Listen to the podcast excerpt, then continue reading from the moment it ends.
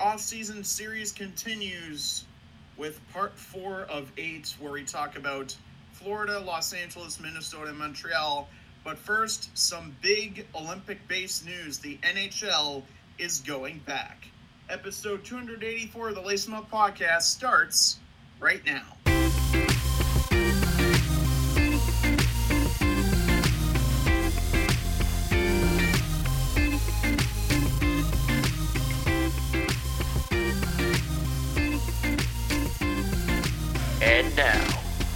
It's time to lace them up.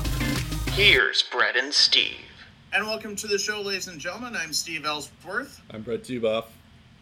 And on uh, the six year anniversary of the first ever Lace 'em Up podcast episode, big news, Brett. The NHL going back to the Olympics. Oh, is it official? I didn't like that's. Yeah, on on the nose, it's been six years. I, I, I didn't realize you went all the way back and found the exact date, which is interesting. I knew Yeah, it was the exact lineup date, yeah. I, I knew it was long. I didn't realize it was exactly September sixth. Um, exactly September 6th. well, though I guess because this episode's going to be out tomorrow, so it's not really Right. on the At date the when you guys recording. listen to this. But yes, At the time yes, at the time we record, yeah, you're right. That, that's uh, that's pretty cool. Although I guess like back then we kind of recorded it on the day before as well, so it was probably September fifth when we actually Yeah, possibly. officially started. But yes, yes, that that is pretty cool. It's it's weird that it's been six years. It, it feels feels crazy. Um, yeah. Anyways, uh, the uh, the Olympics. Yeah, the uh, NHL players are now coming back to the Olympics. Of course, they missed it the last time there was the Winter Olympics four years ago. I was pretty upset about it, but yeah, it's it's pretty exciting that now there is um, a chance that the you know that the Americans uh, are gonna get gold. Um, we have a pretty good team now. That's kind of why I was even more disappointed because we had a pretty good team back then too. But uh, we we should still have a pretty good team. Um, it's also my favorite time of year because um, because this is my this is the chance where all Canadians pretend they don't hate Brad Marchand. Um, and uh, although I guess you guys always love Patrice Bergeron, anyways, but um, but I particularly like when uh, Toronto Maple Leafs fans and Vancouver Canucks fans uh, get to uh, uh, pretend, quote unquote, because they actually secretly like him. Um, but uh, Brad Marchand, but um, and of- course it's sad when I have to root against those two players, but um, but I'll sacrifice it. Um, and then um, and I guess for me, I guess vice versa, I get to root for Austin Matthews, so um, that should be uh, an interesting time for us. But um, yeah, it's it's definitely exciting, and I you know it, it, it always felt so like a big question mark um, throughout this whole time. Like I knew the CBA stuff was signed and we didn't have to worry about it, but there was nothing that said that the Olympic they were coming back to the Olympics. So you still weren't sure, but yeah, now I, I assume that because the Winter Olympics is set for next February, um, and like you know, I assume players are gonna have to get vaccinated, and there's probably gonna be some quarantine uh, period as well. So it's uh, I, I could I don't know what they said officially, but um, but yeah, I imagine we'll pro- they'll probably have to take like three mo- weeks off or something just to get all the people um, there in China um, at a suitable time.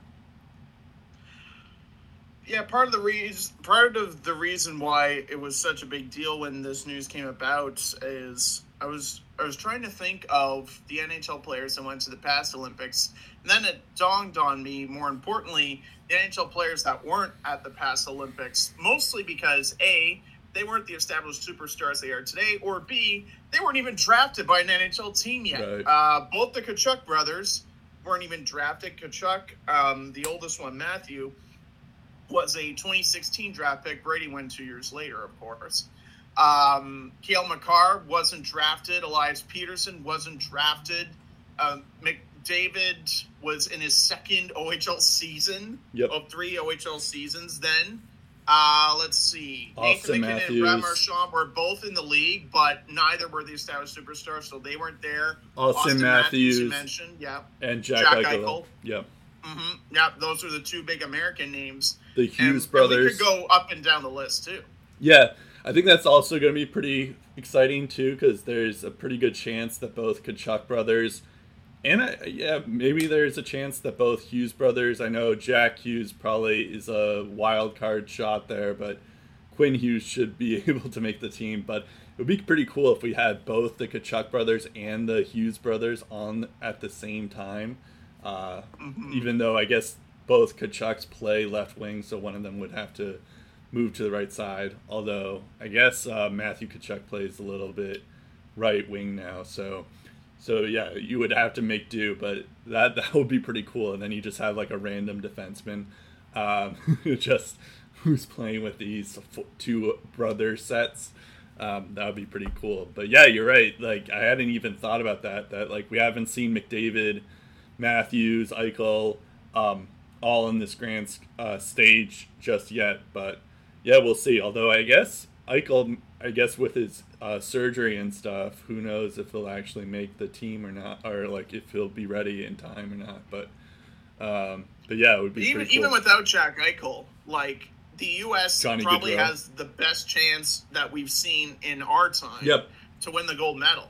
And they've they've iced some good teams in the past, but Brett, you've mentioned on the show many times before how bummed you were in 2018 when the NHL wasn't going because just like, man, Yep.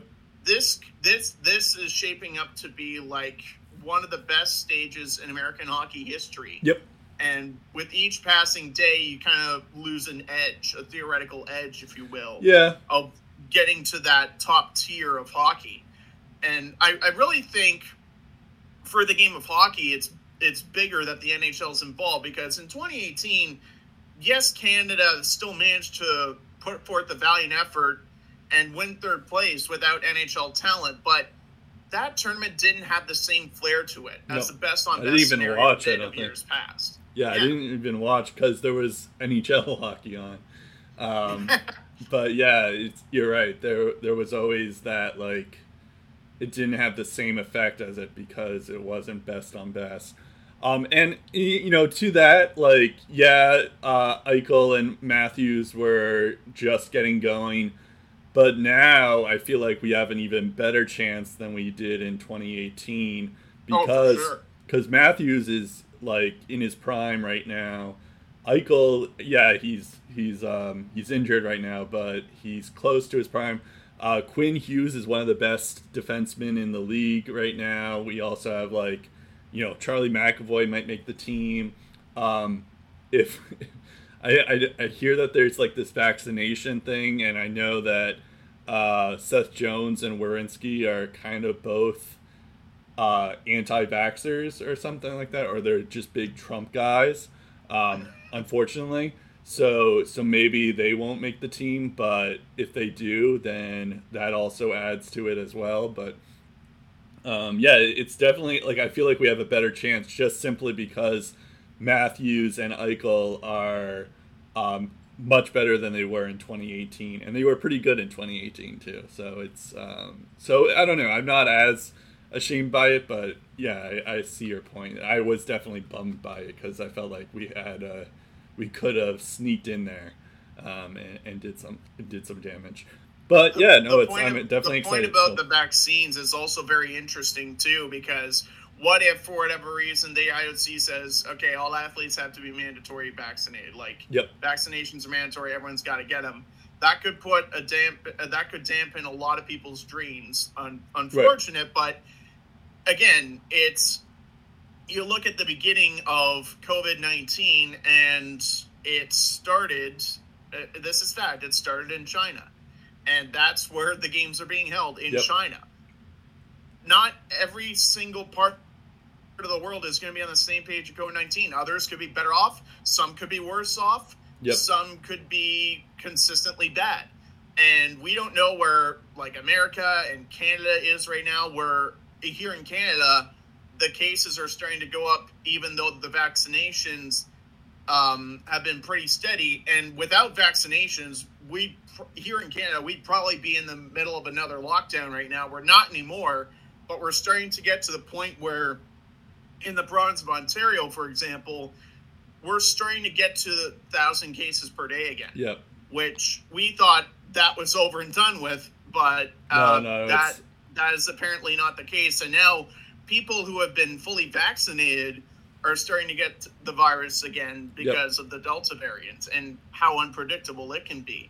So where we are in terms of the stage of COVID nineteen, where the vaccinations are, how many people are getting infected still, that could all play into a factor as to what happens in the next couple of months if we need mandatory vaccinations for athletes.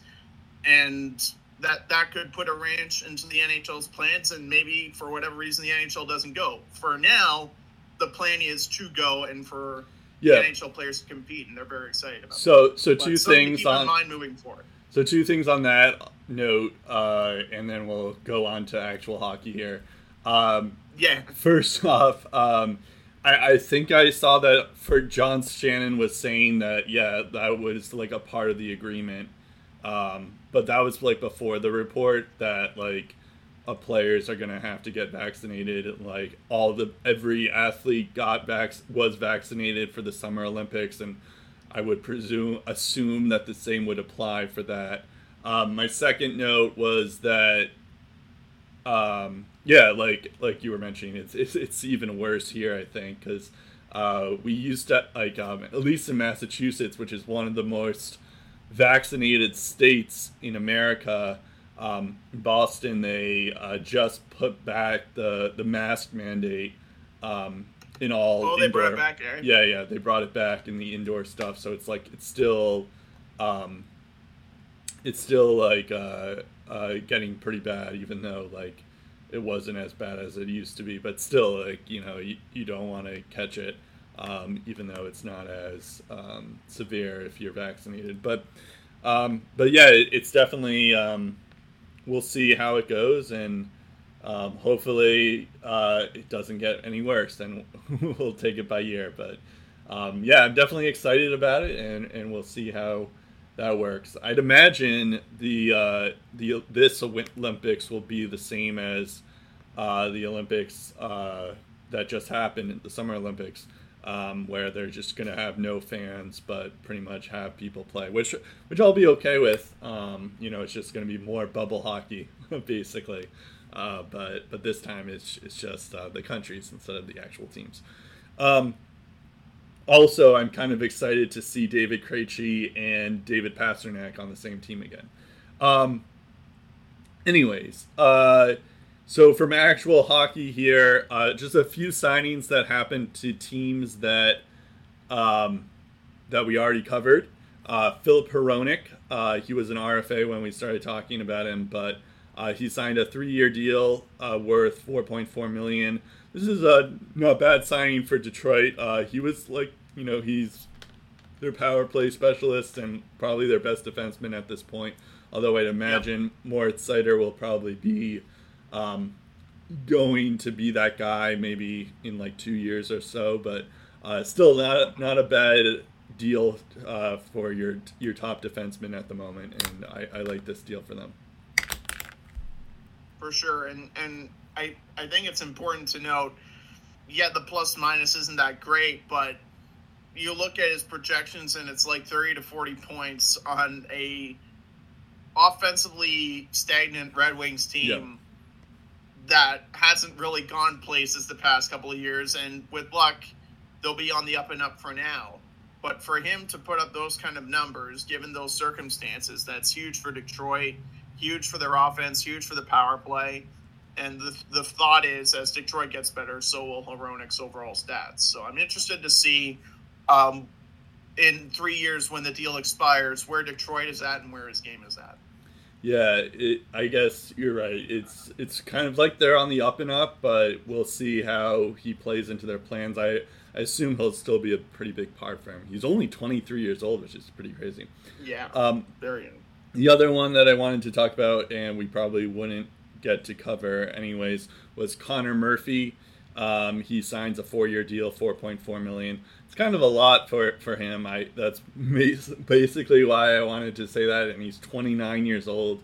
Um, he's been more of a shutdown guy than a um, you know a purely points guy. Although I guess sometimes he does put up some points every now and then. But yeah, he's more of like a defensive defenseman um, or anything like that. But it is interesting that they signed him to this kind of deal, uh, particularly when they signed Seth Jones and uh, Andre Fleury to a pretty big deal too. Um, I should note that uh, for, it's next year. It's it's going into next year. Although I guess Seth Jones is the same same um, thing as well, but it's it's just a different contract next year. But yeah, it's I guess they have him locked up, but um, but yeah, we'll see. And the theory is, I guess, once Ian Mitchell blossoms into a top four defenseman for them, that'll help out guys like Connor Murphy, guys like yep. Seth Jones, and you also have Caleb Jones uh, in the system too. Um, I I don't really get the contract extension, and and again, I'm just puzzled by Chicago's overall game yeah. plan. Um, but that was long before Connor Murphy was extended. That goes back to the Seth Jones contract. Um, yeah, uh, th- there are some deals where like you just don't know what direction they're going. It's just like, are they sticking to the rebuild, or they, or all of a sudden they feel like they're ready to win? Um, right. And I, I think maybe they could have gotten more on the trading front if they moved Connor Murphy at the deadline when he probably could have fetched a decent return. Um, but if they think their shutdown defense is better with Connor Murphy on it, then uh, you know why not give him the money and keep him around? But I I don't know if he's that much of a game changer for them. I think he's more on Calvin DeHaan's level, where it's like they're not overly better, but like they're still good. Uh, I just I just think if you're Chicago moving forward you want to do better than just be good. So that's that's my issue with with the extension. But I'm I'm sure uh, I'm sure they know what they see in Connor Murphy, and um, they're confident that he's going to make good on the deal. Yeah, yeah, we'll see. Um, okay, uh, let's go to our first team here, uh, which is the Florida Panthers.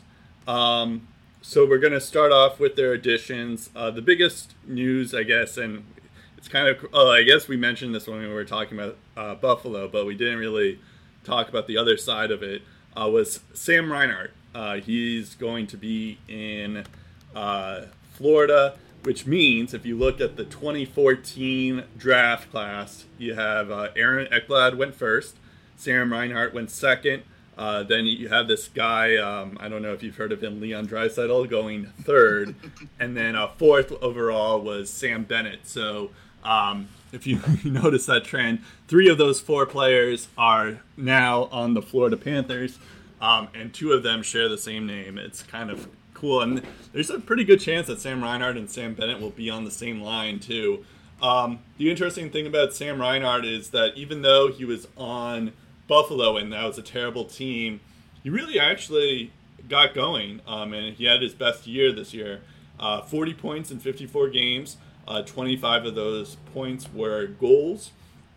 Um, and uh, yeah, it, it, seems like he was also like when Eichel was injured, he was kind of like used as a center, um, and he kind of uh, ascended and actually played really well. And was able to contribute that way, um, and particularly when Don Granato was there. But I can also understand why Sam Reinhart um, wants to go to Florida.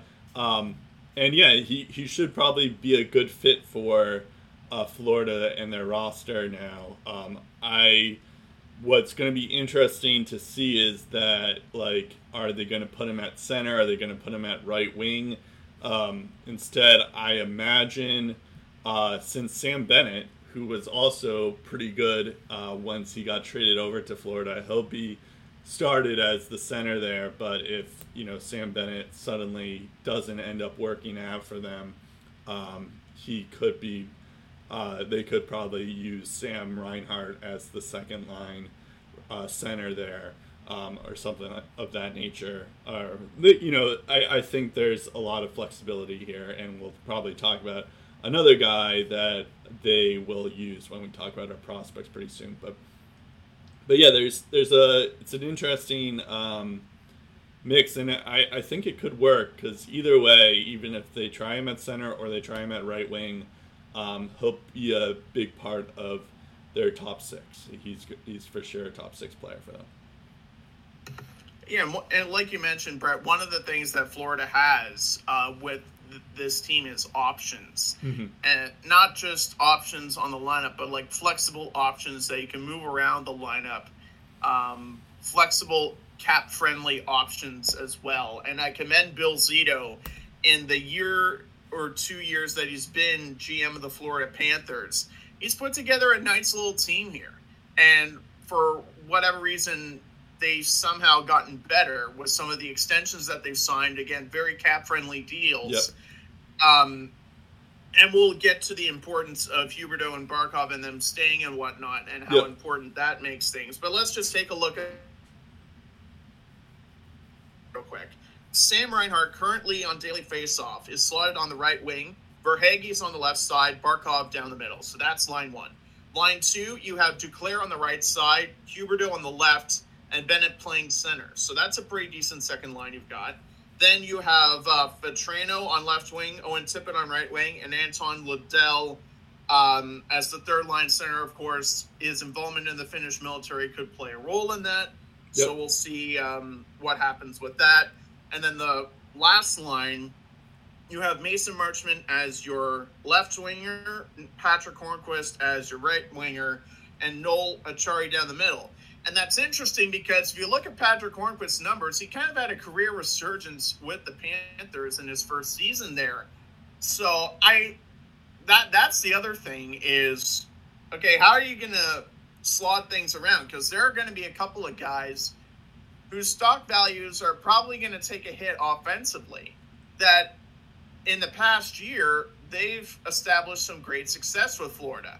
And I think some of those guys that could take a hit would be someone like an Anthony Duclair or a Patrick Hornqvist, just because there are only so many slots that you can put him in. And uh, I, I think if Lundell leaves um, the picture for the Finnish military this year, then I can see probably a scenario where Sam Reinhart is tested out at yep. center, and Bennett maybe becomes the third line center, and that would mean Hornqvist is in a top six or a top nine role as a winger. But again, the, a lot of moving parts uh, to consider. There's also uh, you didn't even mention that Carter Verhaeghe and uh, although you you did in passing, but he's uh, you know he got injured towards the middle of the year, and then um, but like once like at the beginning of the year he was like a, a certified uh, player and legit player for them, um, and kind of had a mm-hmm. breakout season for them. Um, so so he's he's kind of be uh, in the mix there. Although I believe he's uh, like a, another one of those centers, right wingers types. So we'll see about that, as well as uh, Grigory Denisenko. Um, he's kind of like another one of their top prospects. Um, although we will talk about Anton Lundell, so spoiler alert, but um, but yeah, Grigory Den- Denisenko um, is pretty good in his own right, and he's another left winger for them. So so maybe it's like a Huberdeau on one line, and then you have Denisenko on the other line. Um, but but yeah, that would be um, an interesting mix for sure, and, and we'll see how that goes. Um, okay, in terms of other players uh, to talk about, Joe Thornton. Um, they also got they they signed him um, he's probably more of a, um, you know, fourth line guy. He's 41 years old, which is pretty crazy.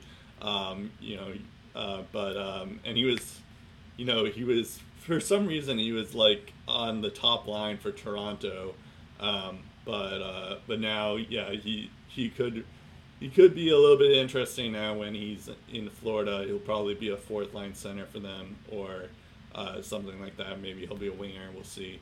Uh, but yeah, it was just a one year, seven fifty thousand. Um, so so yeah, that's not bad. Um, and then in terms of subtractions, you have uh, Chris Driedger Uh, he was the, or Driedger, uh, he was the Seattle pick. Um, and I guess uh, you know it should be. I don't think they um, they could afford to lose him because uh, Spencer Knight um, looks like he's going to be the real deal. Um, he was. Uh, what was interesting is during the playoffs they put in Bobrovsky. It didn't seem like he was able to. Uh, you know, he he didn't ever really get going. And then when you put in, um, they put in Driedger there um, and that was a big reason why they were out of the playoffs. But then they put in Spencer Knight, and he was able to keep things together and make it close for them. They ended up losing to the eventual Stanley Cup champions, Tampa. But um, but yeah, it was clear that Spencer Knight was a, a pretty good pick for them. Uh, but yeah, the Florida's in kind of a was in a tough spot because Chris Driedger should probably be a starter somewhere, and he might have a chance at Seattle. But he's also like spent uh, uh, Sergei Bobrovsky um, is getting paid 10, $10 million per year for the next like five uh, six more years and then you have uh, Spencer Knight who's uh, who's going to be like he's a top goalie prospect um, in in the league. He's probably top five um, nowadays. So um, so yeah you they kind of were um, limited in that in that sense. But um, and it's probably also tough to like lose Driedger out for free, but I don't know. I, I think at the same time, Spencer Knight's going to be a pretty good player for them, um, and and maybe eventually they can start to trade uh, Sergei Bobrovsky and and um, get at least something for him, even though it's it's a terrible contract.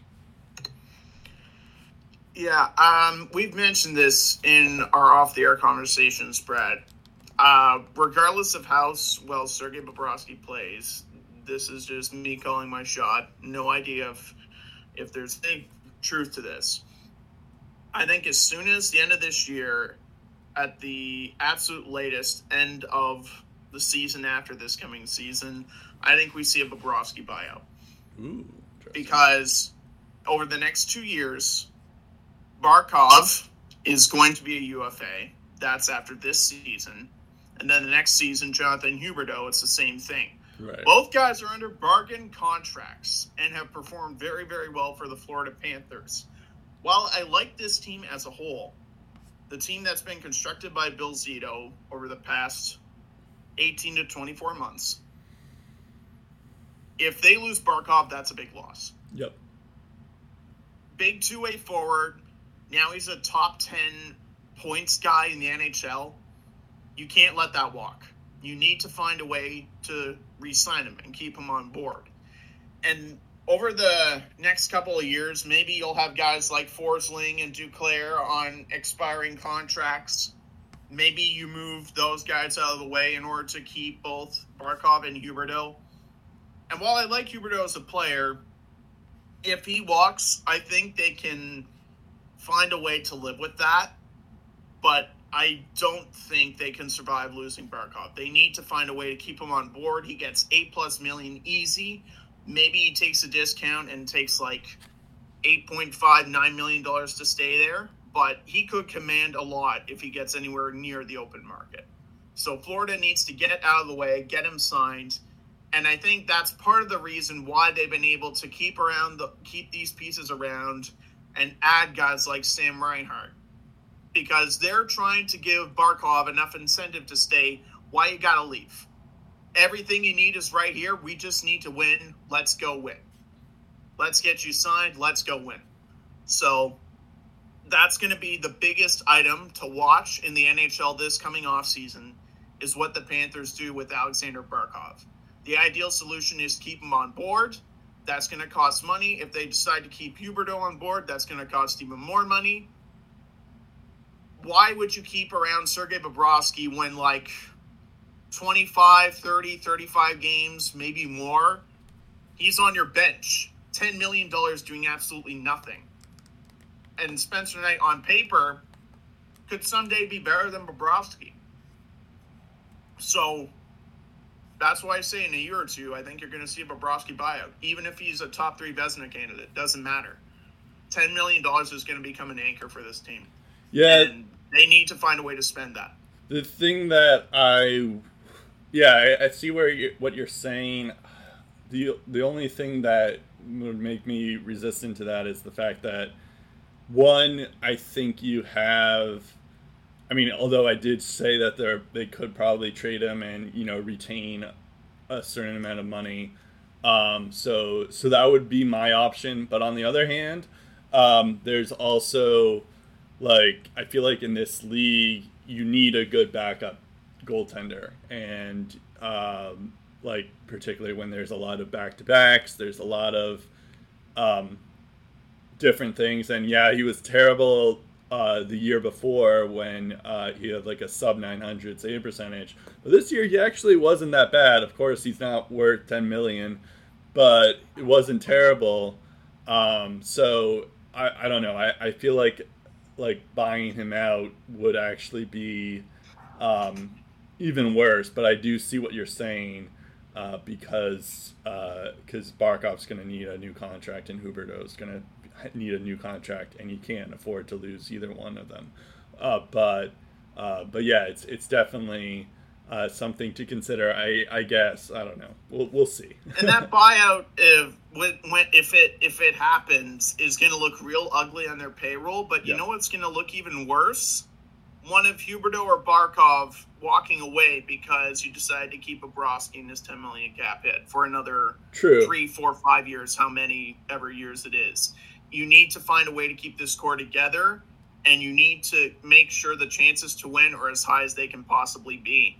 And I don't know how much longer they can do it with Bobrovsky's cap hit in the fold.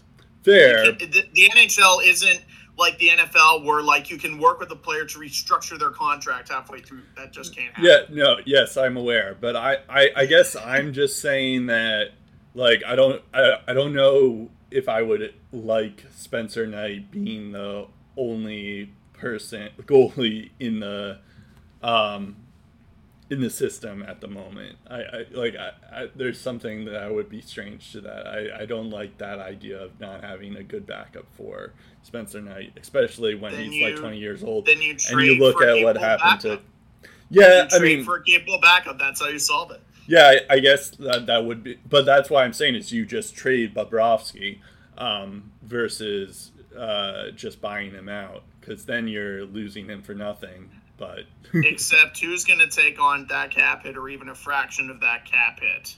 And at what stage is Bobrovsky? I mean, some, no, someone... he's like 33, 34, 35, and he's a capable backup, but not the legit starter anymore. I, I think I think that? someone would uh, uh, would take the contract, considering the fact that Florida it would be assumed that Florida would retain some of that contract.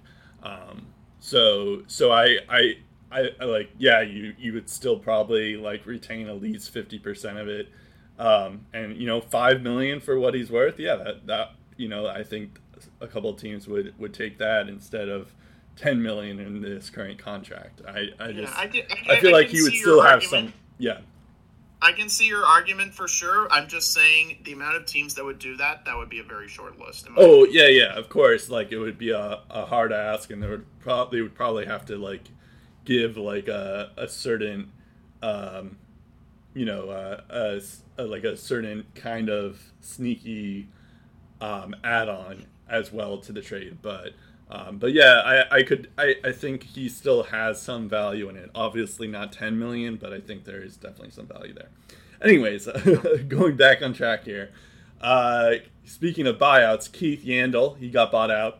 Um, he's now going to Philadelphia um, which we're going to talk about, I think, sometime next week. Um, no, I think they'll just be under they'll just be under the limits. Uh, so it won't be next week. The week after, they're coming up though. Oh, did I? Because next next right? week we have oh, New Jersey, teams? the two New York teams, and Ottawa. So Philly will be right after Ottawa. You actually missed Nashville. It's pretty much all the. Okay. Teams. Well, I either way, um, Philly is going to be yeah. a few uh, enough teams away. Yeah, you're right. It, it's it's two, it's after, two weeks. So. Yes, yes, you're correct. My bad. Anyways, either way, Keith Yandle is bought out, um, and they also don't have um, Anton Stralman, uh, Vladislav Kolyachonok, um, and who's like a prospect uh, for them. and because um, they traded him away uh, to Arizona. Um, and yeah, it's um, yeah, it, it's they, interesting. They also lost Alex Wennberg uh, to yeah, Wennberg's Seattle. another one too. Yeah, um, but again, they have enough guys with Yeah. center experience. Like And we just talked about Verhaeghe has experience down But- the middle. but it so is- it's like yeah. they, they can they can find they can find ways to plug that hole, right? Yeah, I, I guess I am a little bit concerned about their defense, though. Like, yes, you're right. They do have, like we just talked about when we were talking about Sam Reinhart, that they have like an overload of forwards, so they could afford to lose guys like Wennberg and and all that. But and um, oh, they still have Duclair, but um, because like you know they, it seems like they may even need to trade even more players in order to make it work too. But um, you know, in order to get like Anton Lundell and Denisenko um, involved, which I imagine is what they will do eventually. Oh, and Tippett's another one too. Um, but but yeah, their defense. I mean, they they will get Aaron Ekblad back. He was injured towards the middle of the year, but it seemed like he um, finally got going. But he was a big reason why Florida was a big surprise team, quote unquote surprise, because he finally lived up to his expectations. Um, and and we'll see about that. Uh, Brandon Montour is on the team too, but I don't. And Mackenzie Weegar, he's he's kind of been like one of those underrated players, and um, he could be pretty good. Um, you know, in a shutdown role, or you know, he he also kind of uh, took over for Aaron Ekblad's spot when he was uh, not available. So, so we'll see. Um, but but yeah, I guess they you know it's not that Anton Stralman was terrible, and I guess it was to be expected that Keith Yandle was on his way out when he was healthy, scratched a lot, um, and there was that whole controversy at the beginning of the year. Um, but but yeah, we'll it could be a, a tough loss for them eventually. We'll see. Um, in terms of re-signings, uh, Sam Bennett, uh, he signs uh, for a four-year, uh, 4.425 million uh, cap hit. Uh, he had like more than a point per game when once he started being on uh, Florida, or he was close to it at least. Um, and um, yeah, it seemed like he was like a perfect fit for them. He kind of like lived up to what we all thought he would be when he was in the league. Yeah, he had 15 points in 10 games for Florida. Um, he did have that one suspension in the playoffs, but he didn't. Um, you know, I, I guess that's just the playoffs. And of course, you you don't know how he's going to do because that was only 10 games for Florida this past year. But you know, if, if we get more of that uh, out of him, then yeah, that, that's a pretty good uh, steal for Florida, and um, I'm excited to see him play. Um, and that, that's not a bad contract. Um, I think chemistry is going to pl- factor Yeah. into what his limitations and what his expectations are in Florida because I, I- think in order for Bennett to like really achieve his potential, like he's a good player, but I think he he's a player that um, needs the right guys around him. So like if you put him on Barkov's line, I think uh, you could really see like I, I, I like 50 plus points isn't out of the realm of possibility for Bennett if he's on Barkov's line. Guaranteed Yeah. at least 50. Well, the thing that's interesting is Bennett was the second line center uh, for them, and he was playing mostly with Huberdeau, and Huberdeau kind of made him better too. Um, True. I, I'm less. I, I don't know if it's Barkov. I, I feel like he's one of those players that just needs to be a center and not because what they tried him on the wing for Calgary and it just wasn't working. So I feel like he needs to be a center um, in order to, to be what he was capable of doing. Um, and in which case, I, I think he could be a good second line center, which is good because, like, you know, they traded away Vincent Trocheck um, a year ago um, and they didn't really get a replacement for him. And Sam Bennett has has been able to live up to that expectation. Um, and and is, I, I guess my bigger concern is is that ten games is a small sample size, and um, you know there's just a potential that he's going to go back to his usual self um, in a full regular season. But but you know at the same time we'll we'll see. I, I doubt he's going to be a more than a point per game player, but he also um, he'll have more ice time and um, is probably in a better uh, situation. He's the classic change of scenery type player. So um, yeah, yeah, a classic change of scenery type of player that I feel is also very versatile in Yep. the sense that he can hit as well as True. rack up the shots on goal, rack up the goals scored as well. Kind of like a Brady Tkachuk in a way, like a very versatile player uh, that can do a bunch of different things. and and like like yes, he he's probably better on this as a center, but he can also play both sides of the wing too. So you're right, he is also versatile on that Mm-hmm. Yeah. on that standpoint too. But Um, I do think again, chemistry is important, whether Yeah, it's. Barkov, whether it's Huberdeau, and I think that will factor into Quenneville's decisions as to who plays where. True, true. Um, also, Sam Reinhart uh, signs uh, once he got traded. I guess uh, he signs a three-year deal, six point five million. I mean, we just talked about Sam Reinhart, but um, but yeah, that, that's a pretty good number for them if he can live up to those expectations as well. But uh, he's definitely worth that that much, and and maybe more. There's a, definitely a potential for him to be uh, undervalued, even even still. So we'll see. Um, and that's the other thing because um, in his, I, I, I think in his final days with Buffalo, um, Yep. for a good chunk of Eichel missing out of the rest of the regular season for the Sabres this past year due to injury, uh, he was tried more on center. Uh, Sam Yep. Reinhart was, and played fairly well. Yep. And was one of Buffalo's most consistent offensive producers. So again, the question is: Is he better suited as a winger or a center? Um, and if you want to put Bennett as a center and keep Barkov as a center, then it could be a case of okay, well, we'll put Sam Reinhart on the wing Yep. because I feel like you're not going to get the best offensive production of Sam Reinhart and Sam Bennett um, when they're in um, not not uh, first line or a second line role, but if they're in the top nine, if they're like on the third line, I don't think you're going to get full value out of either Of of, those course, guys. You need it. You need to keep them in your top. Well, six. I, I think I think both are definitely top six guys. Um, I, I I think I would. I think I feel like Reinhart's a better winger than Sam Bennett is a winger. So I, I would imagine that they could be both on the same line. Um, and, and you know maybe you have Huberdeau on at the left wing or something for them, um, something like that. Um, okay. Um, so in terms of prospects, we're now going to talk about speaking of centers, uh, Anton Lundell. Um, I guess there there is a case that could be made for Denisenko, but um, but yeah, well, I, I feel like Lundell was could be quite a steal for Florida Panthers, and he could be like you know he's another Finnish center.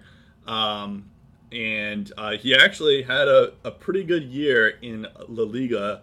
Um, and uh, for HIFK, uh, he had um, in 26 games he had 25 points. Uh, what's what's interesting about him was is that, you know Liiga is a professional league. Uh, he had 16 goals um, of those you know 25 points in those 26 games.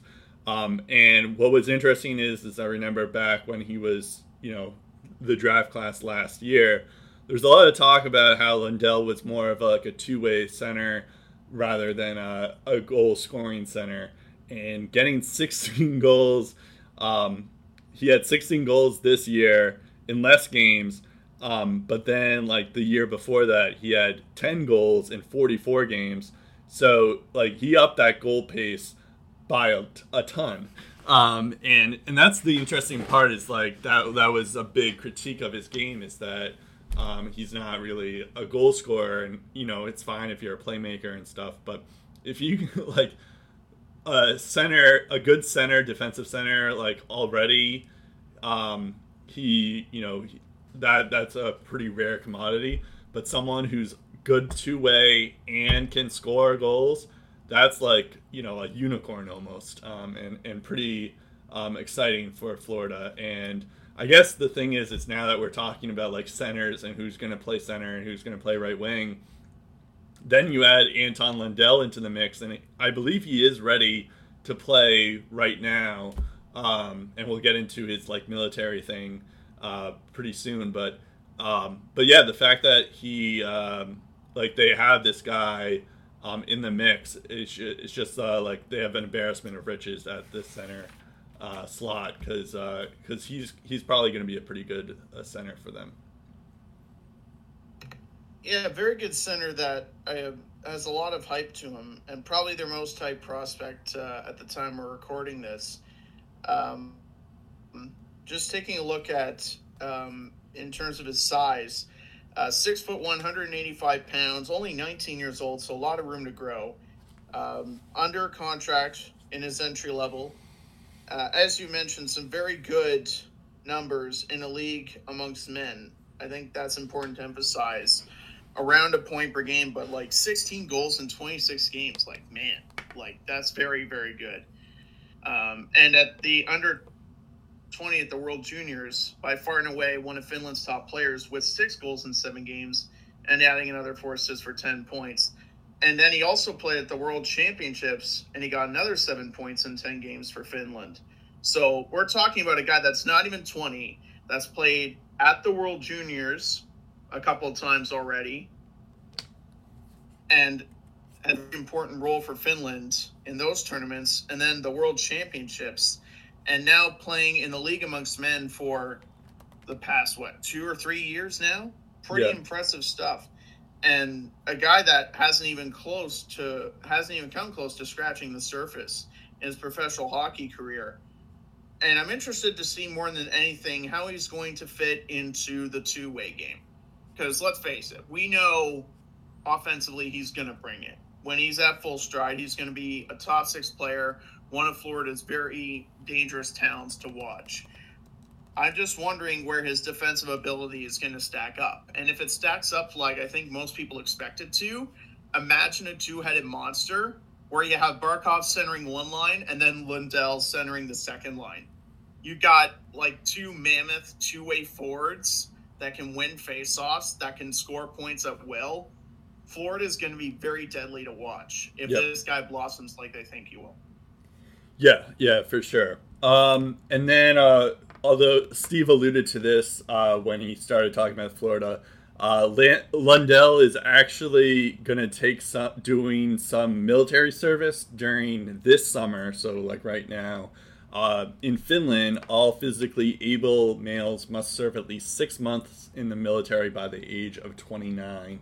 Um, I'm not actually sure. Like, I, this was the first I heard of it, but uh, apparently all the NHL Finnish hockey players have done the same type of thing. Um, I was also then shown a picture of Tuukka Rask uh, during his time uh, doing military service and stuff. It's not like uncommon, but um, and it's probably not like a, a huge uh, deal if you're you know not a professional athlete. But I could see why uh, because you know hockey is such a like a professional sport where you have to uh, pretty much be training all year, um, or or you're in the season for three fourths of the year. You know, you kind of have to do it during the summer. So I imagine that's where most of the Finnish players get it done for. But um, but yeah, so so there is probably a chance that maybe we'll see him in January. Um, but I, I think he is definitely ready now, particularly considering that he was killing the league for the last two years in a professional hockey league in uh, fin- in the Finnish hockey league. So I think he's pretty much re- ready now. I'm sure he'll probably play a couple games in the AHL, but but yeah, I, I could see him um, making some noise maybe in January or something like that, or or maybe in December. Did I lose you, Steve? Where did you go, Steve? No, there just wasn't anything else I wanted to add. got it, got it. Okay, I thought um, I, I didn't realize that, but yes. Uh, so so we'll see, but uh, but yeah, it, it is definitely exciting, and we'll see. Um, it does seem like they, the Florida has an embarrassment of riches.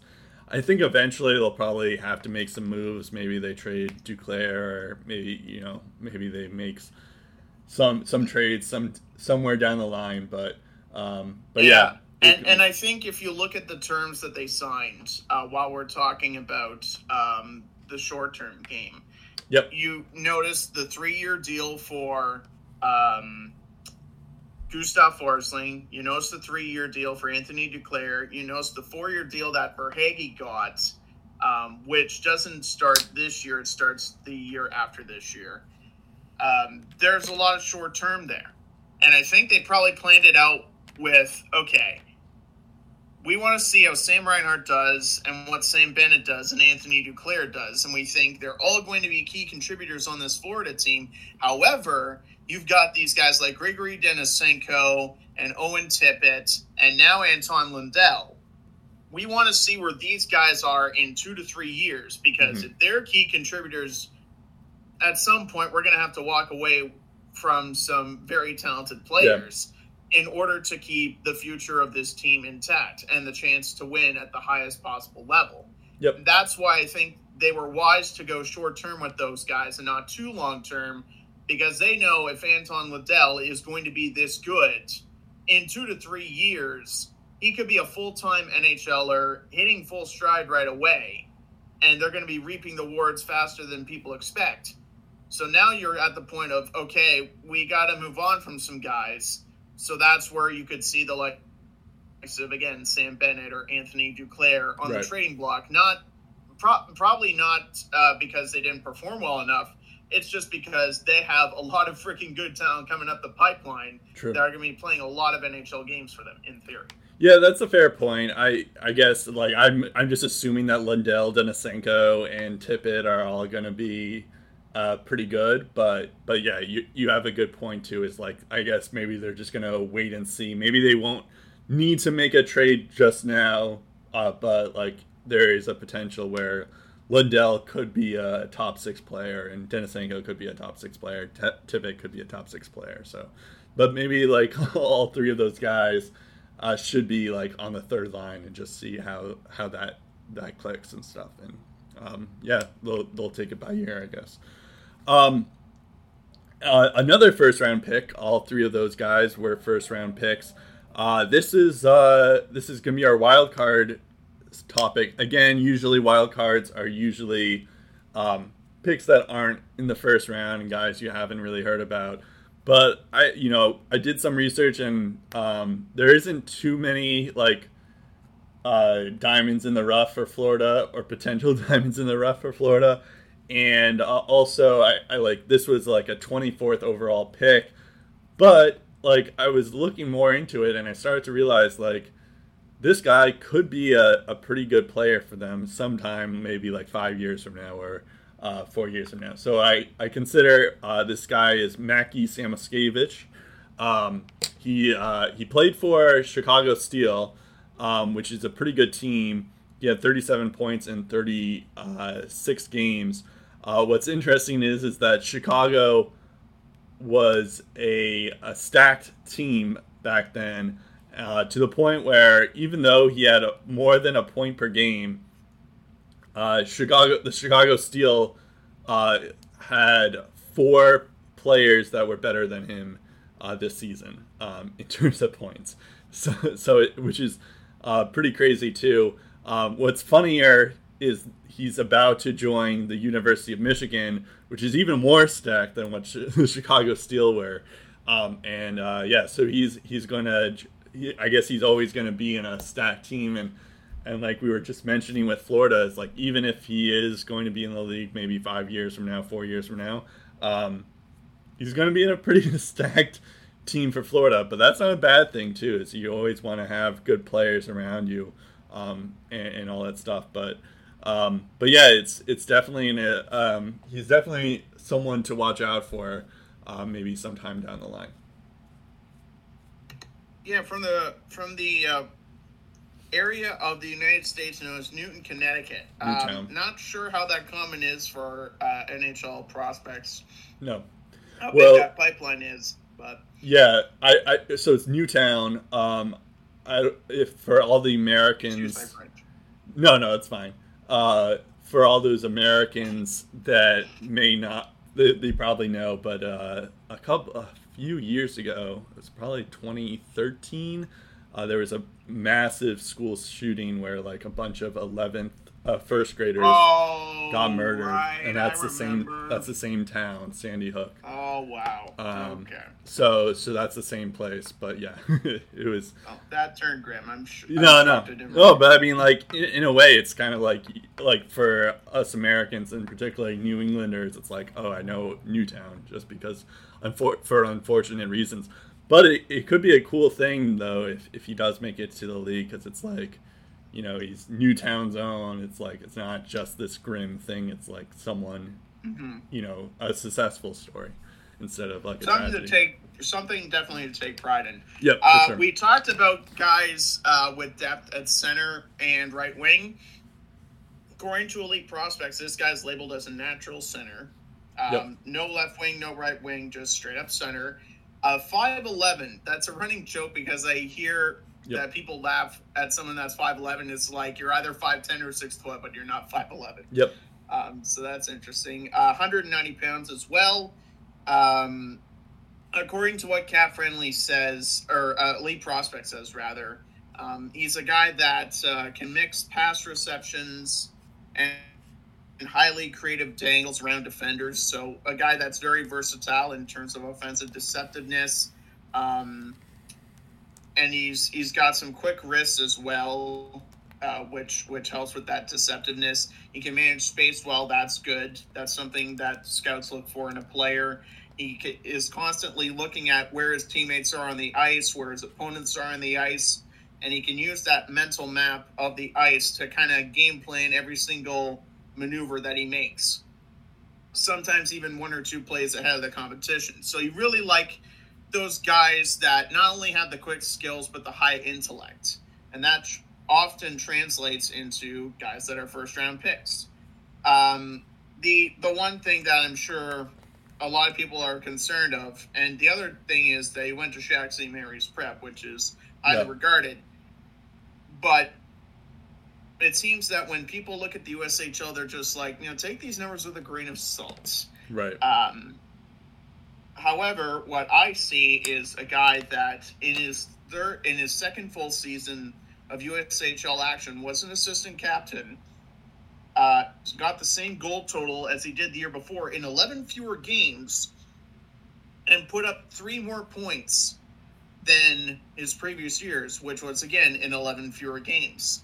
And again, now he's going to the University of Michigan, so you kind of wonder where the dynamic is there. Yep. But I think if he gets a, a top six ice ice time with the Wolverines there and puts up some great numbers, all of a sudden he could be more than just a wild card for Florida. He could be maybe a top five prospect. Yeah, yeah. Um, yeah, he is listed as a center on Elite Prospects, but everywhere else I've looked, it seems like he's going to be more of a right winger. Um, Oh, which which okay. is so the right yeah. winger center depth continues then. yeah, yeah, exactly. I mean, either way, it's it's an interesting dilemma. But yeah, I I think I, I, I think they project him more as a right winger than a center. So I did want to correct you on that that standpoint. But yeah, it's it's interesting too because Shattuck St. Mary um, is another like program that everyone talks about, or at least Pierre McGuire does when he was on the air. So It's the Crosby effect. Yes, it's, where Crosby went, Jonathan Toews went, uh, I think a few others that uh, Didn't like, MacKinnon go there too, or he thought about it? I, I I'm not sure if he officially did, but I can check when you, when you start to talk. Uh, but uh, I think Parise maybe. I think there was that that one. But anyways, it's uh, so that's another like he's going from like a stack Chicago like a sh- sh- stack sh- Shattuck St. Mary school that's highly well regarded. Uh, Chicago Steel, which is highly well regarded, to Michigan, which is highly well regarded, um, and Florida's uh, should be uh, pretty highly well regarded as well um, in terms of their forward group. So, um, yeah, it's uh, it's he's kind of uh, he's always been on like super teams it seems. Um, all right, so now we're going to LA, uh, Los Angeles Kings. They didn't really make too many moves, but they do have like an interesting move that I I, I don't think we've, I, we haven't even talked about this. Uh, Phillip Danault uh, signing because there was a bunch of other stuff that happened um, that on that day when it happened, but um, we haven't really talked about this officially. I don't really get this deal. Um, I know Phillip Danault is um, a great defensive forward. Like I think, speaking of Nathan MacKinnon, uh, he even says that he's the toughest player to play against, and all that stuff. So there is, he, you know, he's a he's a very good player, but uh, he is also like, you know, he's never had a career high uh, level of points. Um, of like, I think his career high is like 40 points or something like that. Um, yeah, remember when I said uh, about Alex Barkov getting paid? Yep. Phillip Danault on his new deal is getting paid 400k less than Barkov yep. per year. But so and yeah. doesn't even come close to putting up the numbers that Barkov has. Yeah, yeah. Um, and, and, yes, he's he's great defensively. Uh, you know, he he'll probably win a Selke one of these years. But uh, but yeah, it's just uh, he ha- he's making 5.5 million for six years I think that like you know I guess that's not too bad considering that he is more of a defensive center than than anything else. But the fact that it's like the LA Kings, um, which is more of what I have a concern about. So we're, we're about to talk. Well, first off, they have Anze Kopitar for three more years. Um, they have Quinton Byfield, who's a, a natural center, who's going to be in the mix. They also have Alex Turcotte, who uh, who played pretty well in Ontario as well. Um, Tyler Madden's another one that we're going to talk about. They're they're pretty like if you thought Florida was stacked at center, uh, LA is pretty stacked in center as well. So it's like just the fact that you have like you have Quinton Byfield, you have Alex Turcotte in the mix already. Why are you uh, paying Phillip Danault already for this? I mean, I guess you have to like you know Byfield and Turcotte are probably not ready just yet, but at the same time, like like you drafted them pretty high um, when they were drafted. It, it, doesn't make sense to me to like just leave them in the AHL because you're just wasting away their talent. Um, I mean, it's not like the LA Kings are like going to be a contender anytime soon. Um, but like the way you would do that to be a contender is by developing Quinton Byfield and Alex Turcotte um, and you know, Kopitar did have a, a, little bit of a bounce back season, but uh, he, again, he's 34 years old. Um, he's making 10 million dollars. Of course, he's their captain, so it's not like um, it's it's uh, and you know, yes, he's he's had a pretty great career so far. But that that that point of it of just like you're blocking guys like Turcotte and Byfield doesn't make too much sense to me.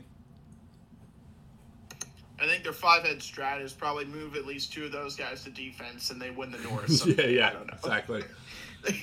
right, that's the other like, thing too. Oh, we yeah. can't have all these forwards. Yes, we can. We can turn them yeah. into defense. No, no, that, that's a good point too. It's just like they they have other needs. Like their defense is terrible too. It's just uh, yeah. I mean, I, I guess they did get Brandt Clarke this year, but yeah, like they uh, uh, Drew Doughty, like um, you know he's he's probably one of their worst.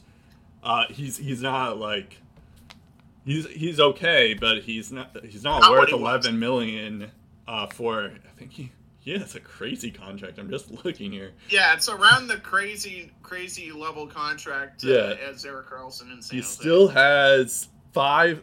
He he still has six more years left on his 11 million year contract, and yep, it's a no move. It was crazy. What what the hell? So so yeah. Anyways, it's it. Yeah, I don't I don't really get the Phillip Danault like five point five million isn't too bad. I'll admit, but like having him for five more year five years doesn't make too much sense to me, particularly when it's not even their biggest hole in their in their roster.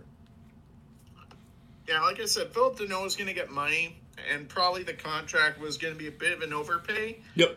I thought he would have gone to a market where it made sense for right. him to like be there. And you're right, Los Angeles is just like, yeah, you need centers now, but like in a couple of years you won't. You'll have too many. Yeah. so where are you going to fit everybody? That's the thing. Um, they also have taking a look at uh, some of their cap situations. Um, they have um, some dead cap. Uh, one more year of retained Jeff Carter salary. They also have two more years of the Dion Phaneuf buyout, and they also have um, well countless years of the terminated Mike Richards penalty. So right, Um, there's there's a bit of money there. Um, but yeah, off- offensively speaking, they got a sneaky good offense, honestly, with the Yeah. additions of like Viktor Arvidsson. Um, the the other thing is guys like Dustin Brown um, are going to be aging. I don't know the upside of Andreas Athanasiou, which they kept around for another year. Yep. Uh, same with the upside of guys like Adrian Kempe and Brendan Lemieux. They have a lot of guys that I think are pretty decent forwards, but there are a lot of guys in their system that probably have more upside than some of the guys playing on the roster right now. So maybe they experiment with some of those prospects that they have and they try them on the wings. Yeah. Um, and I think that's maybe how they get around that. And that's why they're okay with bringing in someone like Phillip Danault, because theoretically, they could just turn some of those prospects into wingers and they get the best of both worlds. But regardless of who's on Phillip Danault's line, again, I don't really know in his prime years what he can put up offensively. I think the most you could get is like 50 to 55 points a year. That would be a good average for Danault. Um, and maybe it would then be kind of worth the money you invest in him if his defensive abilities continue to shine. Um, but yeah, when when I heard that sign, it was just like, really, Yeah. not not really sure. I, I can get my head around that Right. because it's it's not like Danault's a bad hockey player. It's just like how much better does he make the LA Kings? Like Yeah. even with all their prospects. Yeah, and like I get that they're still rebuilding, but that's why it makes no sense to do it because like maybe they they're thinking that they're going to need him when when their window starts to open, but like you know you don't do it for a guy whose like position you're pretty deep in um, already. So that that part doesn't make sense to me, and the fact that like Danault is more of a defensive forward compared to like Byfield and Turcotte, who I just mentioned. So. Um, so yeah, that part doesn't make too much sense to me, but we'll we'll see. Maybe they're like they were persuaded by the fact that the Habs made a big run, and a part of that reason was because Danault was like was able to lock down guys like Connor McDavid and guys like um, um, uh, I, I guess uh, you know Mark Stone as well, um, and. Uh, I was gonna say Mark Scheifele, but I, I don't think Scheifele uh, really counts. But I, I guess uh, he did have a pretty good playoffs to his credit. Um, okay, so so there's that. Um, there's also Viktor Arvidsson, but we've already talked about that trade, so we're not gonna mention it again. Um, I did mention while I was looking at their CapFriendly page, um, they somehow signed Alex Edler for one year, 3.5 million. I didn't realize that. Um, so that's kind of like a sneaky move for them. Um, but uh, yeah, he, he could be a, a good veteran presence for them um, eventually, Yeah. and, and we'll see. But um, but yeah, that's going to be one of those things when you're watching the Kings and you're like, wait, Edler's on the Kings? What? when did Yeah, this he played for them. What? yeah, yeah, exactly. Only 25 games, but yeah, Yeah, he was a member of the Kings. Right. Yeah, yeah, It- it's know. a classic example of that where you're just like, wait, how did this happen? Um, How did I forget that? Like Right. it's like Tom Barrasso playing for the Hurricanes for one season, yep, or the St. Louis Blues. It's just like, yeah, it happened. Does anyone remember? yep. You're just like you just Google his image and just like, wait, he played for that team? What? Yeah. Dude, Um, mind blowing stuff, man. right, right, right. Um, in terms of, of subtractions, uh, there weren't too many. Kurtis MacDermid was the Seattle pick, but I don't think they're going to lose too much sleep over that uh, loss. Um, Yeah, especially considering MacDermid was like swapped to another team like right, a few days after that. Yeah, yeah. So he's not even on the Kraken anymore. Yeah, exactly.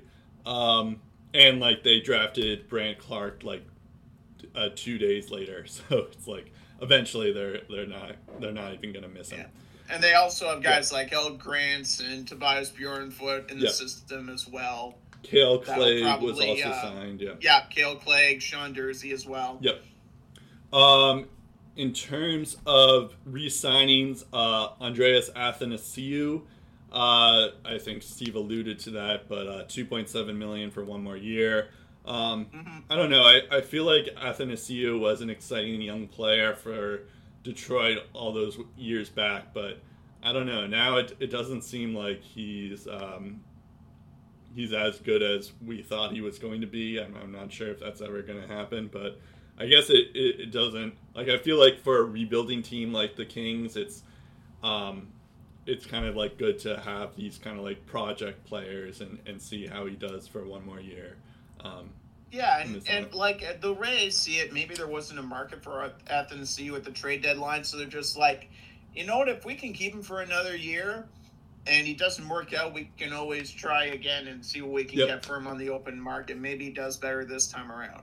Yep. Like if if if you can get him for a decent bargain price and then maybe get something for him later, if you're not going any place at, at that particular time, I don't know why you wouldn't do that. So I think that's a sneaky good move by the Kings ownership group and the front office there, who have already stockpiled some very good prospects already. Yep. last thing they need is a couple more, right? Yeah, yeah, for sure. Um, so uh, so even though the Kings aren't doing aren't like the best team, I don't think they're like they may surprise because uh, they do play in the um, the Pacific. Um, and I, I did predict that one of the California's team was going to make the playoffs this year, but um, but it's uh, but their prospect pool is one to get excited for, which is pretty um, exciting if you're a Kings fan because uh, they used to have a terrible farm system, but now it's one of the best, if not the best. Um, so the you first... know what's very funny is that we say that, and they only had four picks in the past draft. True, and they're still loaded. Yeah, yeah, it's it's uh, that's true too. But like they have, like you know, it was tough to even pid- predict the top prospects because yes, Quinton Byfield is going to be a really really good player. The guy they drafted last year. Um, and you know he's he's like expected to have like hundred points um, in the NHL once he gets going, but um, but like, if if Quinton Byfield wasn't in there, they're still pretty stacked.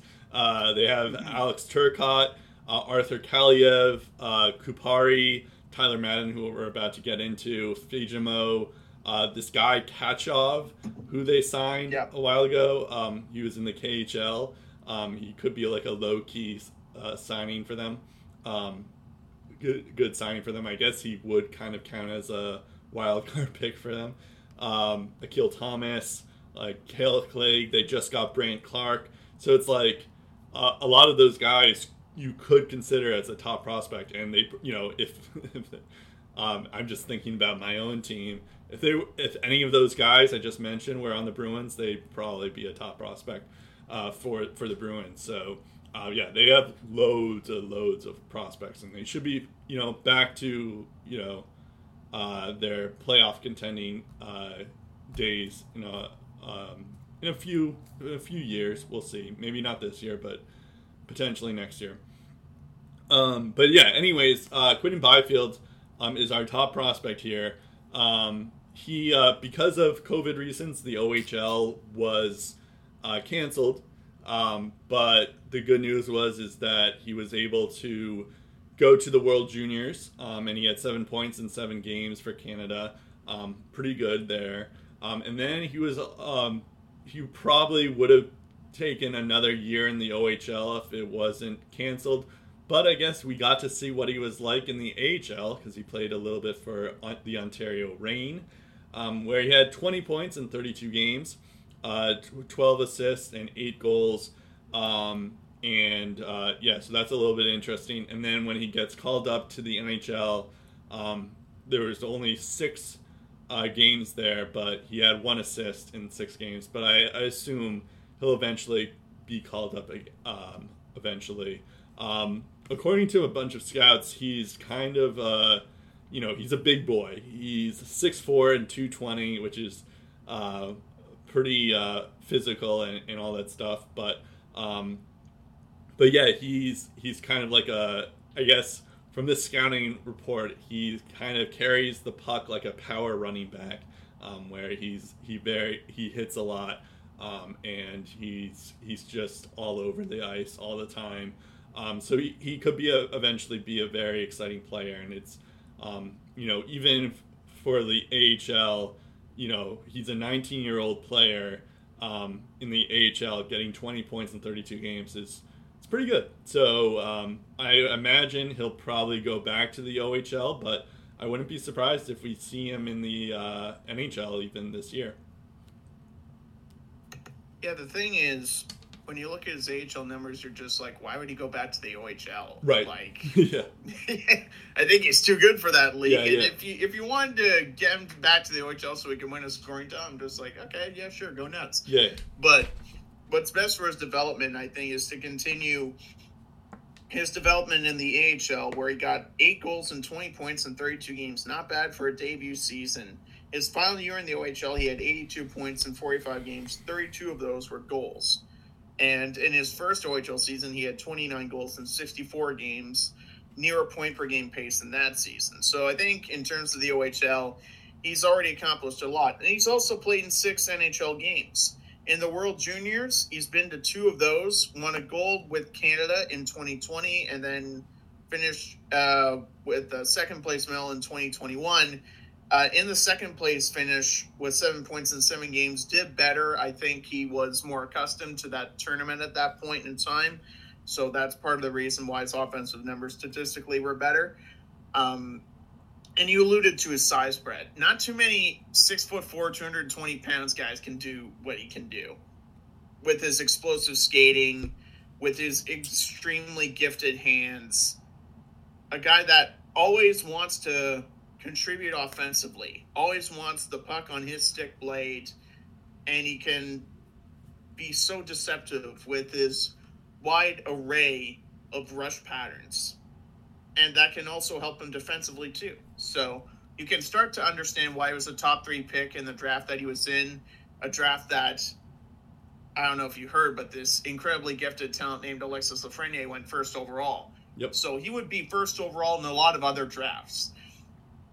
So the fact that he's with the Kings organization and there's going to be a wide variety of prospects that he's likely going to be on the same team with, like you mentioned, Alex Turcotte and Arthur Kaliyev, who's a pure goal scorer. Yeah.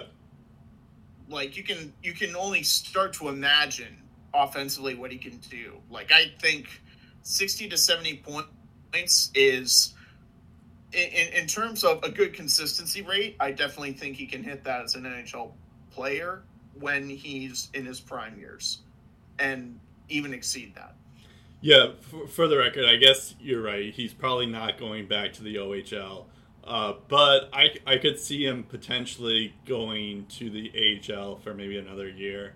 Um, Yeah. But um, yeah, I, I guess I should clarify that. But um, but yeah, it's it's definitely um, yeah, you're right. When he's eventually going to be in the league, I think he's going to be a very special player. Um, and there was a reason why they drafted him second overall. When even at the time they were kind of loaded at the center uh, position. So um, so yeah, it, it's it's definitely like you know there was a reason why like he was the best player available, and in any other draft, um, he probably would be the first overall pick. So um, so yeah, it's definitely someone to get excited about and and all that stuff. Um, By the way, just want to throw these guys out there um, because a lot of the prospects that I mentioned played in the AHL last year, and here's how they did.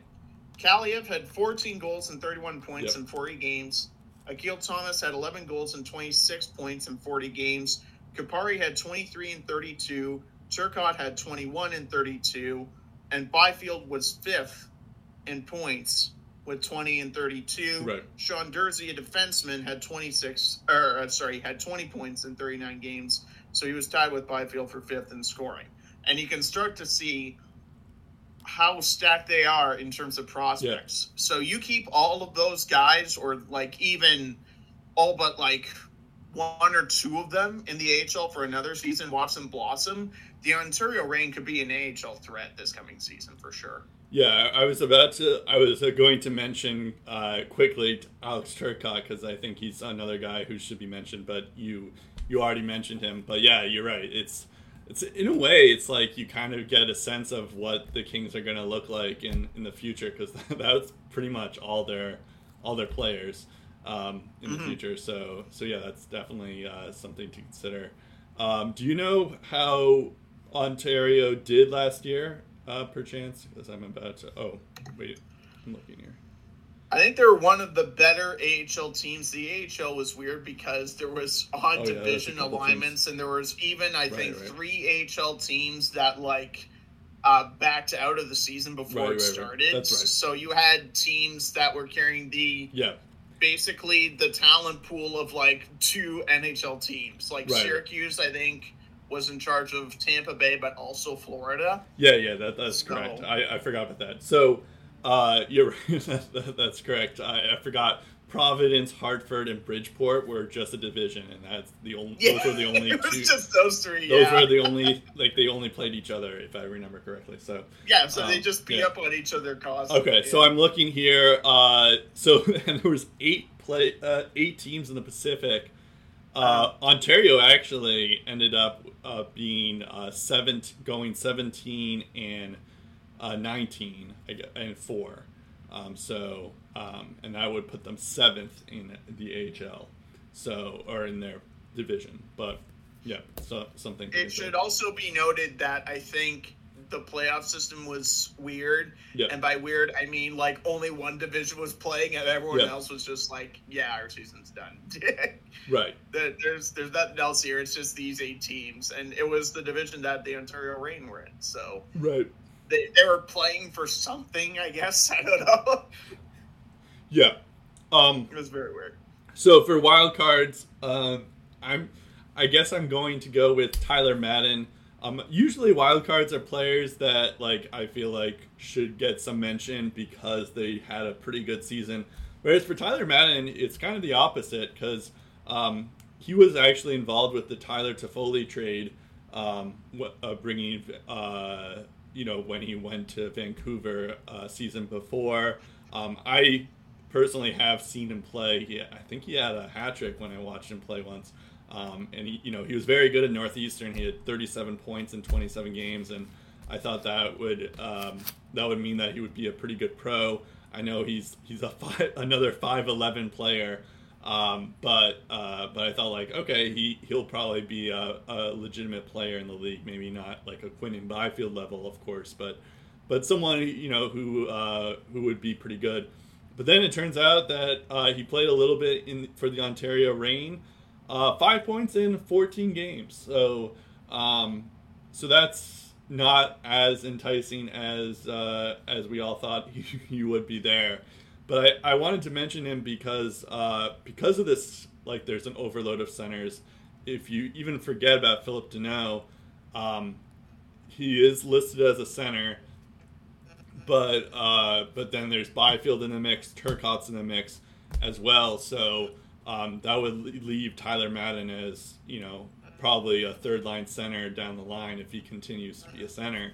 However, um, I I could see him being moved at the as a winger um, and just get him used to that point because um, if he was as good as he was in college. Um, then there's a chance that he, you know, he he could make it. Um, he deserves to make it in like as a winger, um, but maybe not as a center. Of course, that's a little bit riskier to not make him um, into his natural position. But um, I don't really see another option where he'll be a um, a wing, uh, like a center. Yeah, Tyler Madden, you mentioned, is very interesting in terms of what he was at Northeastern University, what he is in the Ontario Reign. And I think, again, a lot of it has to do with the amount of quality talent that uh, the Ontario Reign have on their squad. And I think if one or two spaces open up and the right situation presents itself, you can see a guy like Tyler Madden really explode offensively. I'm just looking at the second season he had with Northeastern, and he had 19 goals in 27 games, finished with 37 points. So very, very dynamic score for Northeastern University, and not nearly as big as Byfield. He is again the 5'11 thing, but weighs, according to Elite Prospects, only 152 pounds Yeah, that's pretty light. So I think building up his size and frame is going to be huge for Madden going forward if he wants to make it to the NHL. And maybe since then uh, it's updated and he's put on some muscle there. And it's it's also tough to really get ahead of the game when uh, you know you're not playing hockey as frequently. Um, but when you look at the traits that he possesses, the high skills, the hockey sense, the great active mobility that he has, um, and like his wall time passes in the neutral zone, he can do it at top speed as well. Very efficient worker, and I I think quick to, those those little intangibles that those quick decision making abilities, um, the way he possesses the puck, uh, his quick release on his shot, his quick hands, all of those things, when you put it together, you could be looking at an NHL player. The question is, what's his upside? I can see him being a second line player, but I also think there's a possibility that he could be a good, consistent third line guy for the Kings. And again, that all depends on what happens with the other prospects they have. Yeah, for sure. It, it will definitely be interesting to see how, um, how like the the depth chart will look um, in a few years, and like who's going to play at, uh, you know, play on which lines and all that stuff. But we because they have so many good prospects, there's going to be unfortunately like a time when there's going to be an odd man out, and uh, I guess there's a potential that Tyler Madden's going to be that player. Um, and and we'll see if, if that happens. But that's why he's a wild card because we're not entirely sure where he's going to play once he's in the NHL um, and becomes a player there, um, if if that ever happens or not, um, which I guess is is also up in the air. Um, all right, let's go to Minnesota. That has another actually pretty rich uh, prospect pool. Um, but they uh, but we're going to get to that second uh, you know pretty soon but first we're going to talk about their pro team uh, to start uh, they didn't really add too much i guess it's mostly because they have to worry about they signed uh, joel eriksson Ek. They had to sign kevin fiala and of course they have to they still have to sign uh, kirill kaprizov um, so that was a big reason why their offseason wasn't as um, you know, they didn't sign a ton of guys. They didn't make too many trades, but um, but it's still you know they're one of the more exciting teams in the league because of um, they were kind of the breakout team this year, and now a lot of that had to do with Kirill Kaprizov, and he was good right away. Um, so in terms of additions, uh, Dmitry Kulikov um, has uh, he signed a two-year deal uh, worth 2.25 million per year.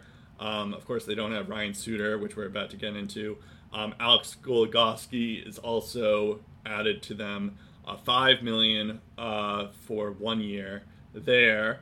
Um, the uh, so so yeah, those are two decent depth moves. Of course, it's going to be hard to replace a guy like Ryan Suter, um, but um, then again, it's like you know Jared Spurgeon, Jonas Brodin, uh, Matt Matt Dumba um, are you know still pretty good players and could overcome those those lapses. But then again, it's like Ryan Suter's also was also a pretty good player for them uh, for for a long time there. So it's it's not going to be an easy transition, I don't think. But but those aren't terrible moves, I guess, um, so to speak.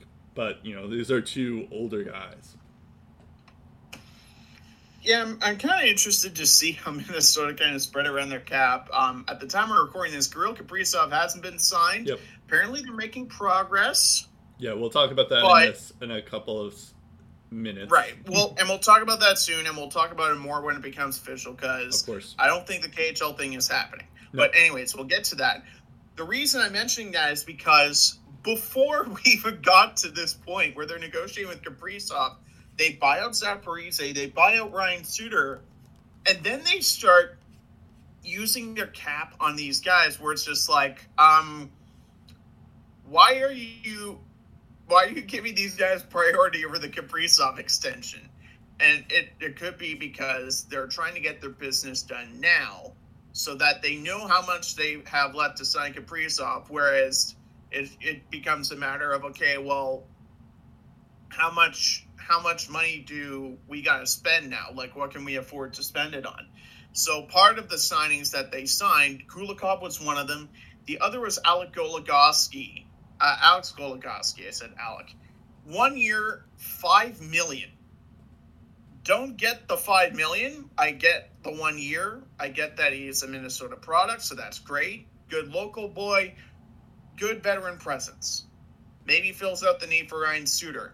Not sure if he's worth five million at all. They get a bargain contract for Jordie Benn, that's good. They get a bargain contract for Jon Merrill, that's good. They get a bargain contract for Freddie Gaudreau. I like Freddie Gaudreau, good role player in Nashville and Pittsburgh. I don't mind that at all. But I, I don't get the Kulikov and the Goligoski at all there. Um, on on that note, I will say that they still have 12 million in cap space. So um, they so, do. So so even like it's not gonna like I can understand it if they had like let's say like six million in cap space, but uh, 12 million should get it done uh, in order to to sign Kaprizov, and they would probably have some left in change, even if it's like a 10 million dollar deal or something like that. Mm-hmm. Yeah. So overall, I think for the most part, Minnesota stacks up pretty well. That being said, against members of their division, and I think um, overall the decisions um, that they have to make still are going to be very key. Obviously, we mentioned the Joel Eriksson Ek stuff and how important he is to the team. That's good uh, to keep in mind. There's also Jordan Greenway to decide on as well. Kaapo Kähkönen beyond this year, where he fits into the fray, especially with some of the other goaltending prospects that we have, which we'll talk about later. If I had to grade Minnesota's offseason, it would probably be, even with Kaprizov signed, I would say it would be a, I would say a B, not a solid B, but a B. Yeah, I guess it. Well, it's in. I don't want to grade them because Kaprizov still hasn't been signed yet. So I'm gonna wait till I hear from what. Uh, no, I'm saying even if Kaprizov gets signed, like uh, I don't really B. think they've improved drastically. I then see. again, nor nor do I really know if their plan was to improve. To be honest, that could be True. for a future offseason. Well, I, I, I think, think, the I think getting away from the Suter and Parise contracts was a big thing. Right, right, and yeah. I, I, so Carson Soucy goes to Seattle, and then Parise and Suter are subtractions because they both bought them out. I, th- I believe I'm not sure if it's official yet, but I believe Parise is going to be uh, on the Islanders, but it's not official yet. But they're they're working it out. But either way, he's not going to be in Minnesota. Um, and uh, but like even still, like I as I mentioned to start this team, um, they're you know they had to sign Fiala, they had to sign Eriksson they have to sign Kaprizov. I think that was a big motivation for them, and you know that, that just entails that they can't sign too many free agents. They can't subtract too many guys, or they have to subtract a, a bunch of guys uh, in order because you can't lose Fiala, you can't lose Eriksson after his breakout season, and you definitely can't lose uh, Kaprizov. So, so I, I think that was just their top priority. So, um, so yeah, in terms of like, I, I feel like that was probably their bigger priority, or according to Bill Guerin, was just that they had to get those three guys signed, and I uh, it looks it looks like Kaprizov will about is about to be signed, but we'll we'll see. Um, we talked about the Eriksson Ek deal when it was signed, uh, but we haven't really talked about the Kevin Fiala uh, contract. Um, he's uh, he's for one year. He has a 5.1 million uh, deal, uh, which isn't too bad. Um, I was expecting him to maybe go a little bit longer term, uh, but at the same time, he's going to be um, an RFA next year too. Somehow he's 25. I didn't even realize that. That's still pretty young, but um, but yeah, he's one of their better players, and um, we're about to get into their prospect pool because it's, it's definitely exciting. But uh, yeah, getting Kevin Fiala at that contract is, is a pretty good deal um, for them, and that's something that they, they couldn't afford to uh, lose him um, at the expense of Kaprizov because um, he's like clearly their second best player. Mm-hmm. For sure. Um, and then as for Kaprizov, um, I didn't know if you had anything left to talk about uh, for Fiala, but uh, in terms of uh, Kaprizov, uh, there I forget if we even mentioned this on the show or not, but there were reports uh, early on in the summer that Kaprizov uh, was getting offered from CSKA Moscow, Moscow, which is a KHL team, um, and he was like being offered like quite a huge contract. Um, and the deadline for that was September 1st. Uh, that passed, and uh, Kaprizov didn't sign that contract. Um, so, so good news for Minnesota. Uh, bad news though is that he's still not signed. Um, however, according to um, I'm blinking on the Minnesota beat writer for the Athletic, but Michael Russo. Michael Russo, yeah. According to Michael Russo, it's it's pretty like they're they're they're in negotiations right now. So we might even like you know what would be funny is Kaprizov gets signed like tonight and it like this episode comes out tomorrow or something because that would be a typical thing for us. Um, but um, but yeah, I, I think there was like it was like nine nine million was the annual average value, but I think there's like a discrepancy on if it's like five years or if it's eight years. Um, but um, but yeah, uh, either way, it's like you know Kaprizov um, is is definitely like even though he's only played in the league for one year, it's very clear that you know he was a big reason why the Minnesota Wild were an exciting team to watch and were a playoff contender. Uh, you can build your team around this guy. Um, I mean, I guess there is concern that he's, you know, of like, you know, just the fact that it is one year, um, and there's a chance that you know he won't be able to, you know, uh, live up to that uh, rookie season again, which is definitely possible because you know the book is more out on him than it used to be and he's playing more like he won't be playing the California teams uh, for a majority of the games, but at the same time, you know, he was he was definitely electrifying, and there was a reason why he won the Calder. He was like a wire to wire guy there. Like at the start of the season, he was really good. At the end of the season, he was really good. There was, I mean, Jason Robertson had comp like you know gave him some competition towards the end there, but I think we all knew that Kaprizov was going to win. Um, so, so yeah, I mean, I, I, guess there is concern a little bit, but not too much. Um, I I wouldn't be shocked if he lives up to that contract and more. See, the thing is, the, and here's the difference between Fiala and Kaprizov is that Fiala is a very good player. I don't know what his ceiling is yet, and I think he's worth what Minnesota is getting, but they're giving him one year to prove that he can do it outside of the current um, field of teams because they were in by far the weakest division last year. That being said, they're going to be in a favorable division this year that's still going to be loaded with a lot of question marks. But they're still going to be playing teams like St. Louis and Colorado and all of the heavyweights in the West. And they're still going to have Vegas to contend with. Um, but and and I guess of course you also have the Metro Division teams that they're going to go up against too. But I think Kaprizov is more of a sure thing than Fiala is in terms right. of skill, in terms of his dynamic ability to change the look of the offense. Like we've said it countless times before, Kirill Kaprizov changed how the Minnesota offense operates. It changed the way we look at the Minnesota Wild today. Mm-hmm.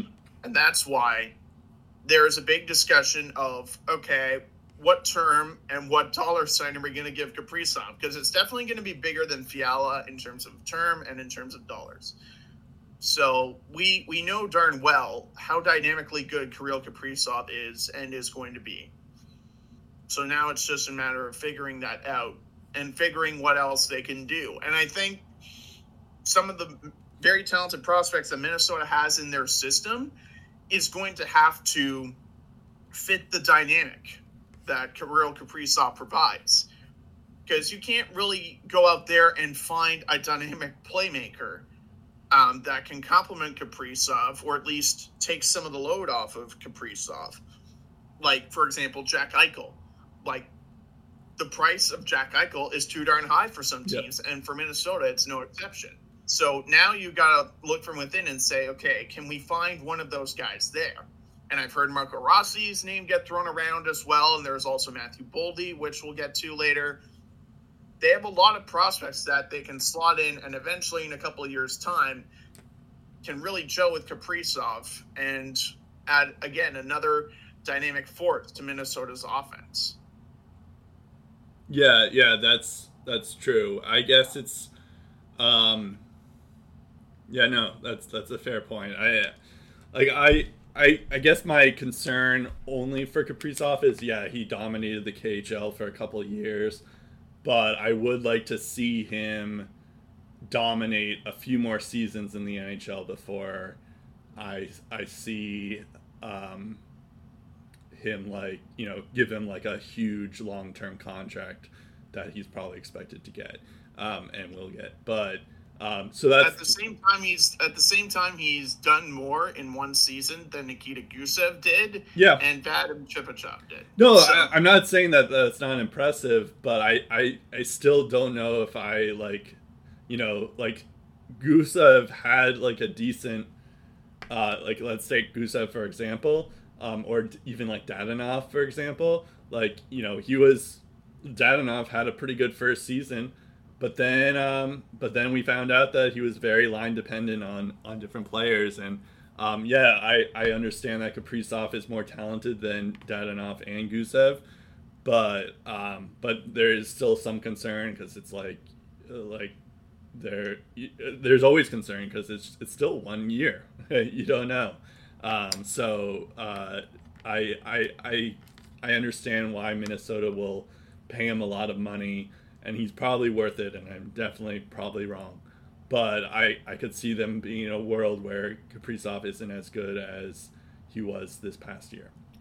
At the same time, though, not too many of those Nikita Gusev types had Victor Rask as their center, True, true. and Kaprizov made do and continued to excel his game. Totally fair. and continued to change the offense. So that's Totally fair. I'm just that not to say again that goes against your point, I but it just adds to the positivity of maybe this time it'll be different. totally fair. I like and break the trend. You know, totally fair. I I guess it's like when you're making 9 million, like I know like I just think of like all the other players that are making 9 million. Like yeah, You know- expected to produce at that yeah, level. Yeah, and, and, totally, and that that's more my concern. It's like yes, he's probably still going to be a very good player, but will he be able to like if he plays the same way he played uh, this past year? Um, then yes, he's definitely worth nine million. But that's the question: is like you know it's going to be an 82 game season. He's not going to be playing against California, the California teams in Arizona for most of the year. Um, so will he like you know like what's he gonna do when he has to play against tougher o- opposition? Um, and that that's gonna be the key here. I don't think we can expect him to be as good um, as he was last year. But if he can be, then yeah, I agree with you. It, it's And- he's te- definitely and- worth that much. There's also the danger is okay if you get him to like a two year deal or a three year deal. Yeah. because he's 24 20 uh, around 23 25 years old right now then you're creeping closer and closer to unrestricted free agency and the whole rhetoric with minnesota is they can't really seem to keep the team together and like continue to add to the list of all-stars there imagine if they sign kaprizov to a three-year deal and he is that good but then you have, I'm not saying the Rangers because I don't think they could afford it with all the names they already have, but a team that could offer a lot more opportunity in terms of marketing, promotions, other opportunities, salary. A team like that comes along and says, come play for us. Yep. And Grill's going to be like, yeah, okay, I'll play. Right, right, right, right. and then he's gone from Minnesota. Right, so right. that that's why I don't think they're going to get to a two-year or three-year deal because they don't want that to happen. Right, right. But that that's uh, supposedly the riff. Uh, Kaprizov wants a short year uh, short Yeah. short term, but Minnesota wants longer. Um, Mhm. so uh, it's, it's funny we, we spent like five minutes on that, maybe maybe more, and it, like the deal hasn't even happened yet. so uh, it'll be it'll be funny um, if it's like completely off of what we what we just said. Um, in terms of prospects, uh, we did kind of mention his name before, Marco Rossi. Uh, he was uh, he kind of like dropped a little bit um, in the draft, a bit. Um, uh, he, but even still, he was a top 10 pick. He was ninth overall in 2020. Uh, what's interesting is is that like I probably could have gone with someone like Jesper Wallstedt. Um, Matthew Boldy's another good option. Um, there's also uh, they're, not as stacked as LA is, but they're pretty they're pretty stacked as well. Um, Murat Kuznetsov, who we're about to talk about, um, he's been pretty good, as well as Calen Addison, who should be in the mix this year as well. But Don't just- forget that goalie talent they got as well that uh, Edmonton probably could have used. Well, I mentioned I mentioned Walst- Wallstedt, but yes, uh, you must have missed that. Um, And they also they also have Hunter Jones. I don't know if you mentioned. oh, too, oh, but, I, like, I, I, I meant I mentioned Wallstedt. Yes. Uh, Yeah. Speaking of Wallstedt, before I get into Marco Rossi, um, he uh, in the preseason game uh, for Liiga, I guess that starts this year, or where he's. Oh no, it's the SHL is where he's going to play for this year. Uh, they're doing preseason stuff, and Wallstedt has played a little bit in it. Of course, it's preseason and you know small sample size, but Wallstedt already is putting up crazy numbers, insane numbers already. He went 4 0. Uh, he has a 0.5 GAA and a save percentage of 978. Um, so, so uh, of course, it's preseason and all that stuff. But that if, if that if he can be consistent, um, yeah, Minnesota may have gotten the steal of the draft um, at 20th overall. Um, but we're gonna and, actually and you know, and you know who was also drafted around that time. I don't think it was the exact same pick, but Andrei Vasilevskiy in his draft year went Oh, around that time. yeah, I'll have to And uh, he's only one of the best in his position right now. right, so. right, of course. Not, Uh, not to put added pressure that Wallstedt will be No. Vasilevsky good, but just saying there are goalies that have been drafted around that spot and turned out very well. Yeah. So, um, of all the top prospects we're going to talk about, um, of the 32 uh, teams now, this one is kind of an interesting one. Uh, simply because Marco Rossi tested positive for COVID and uh, he was seriously affected by it.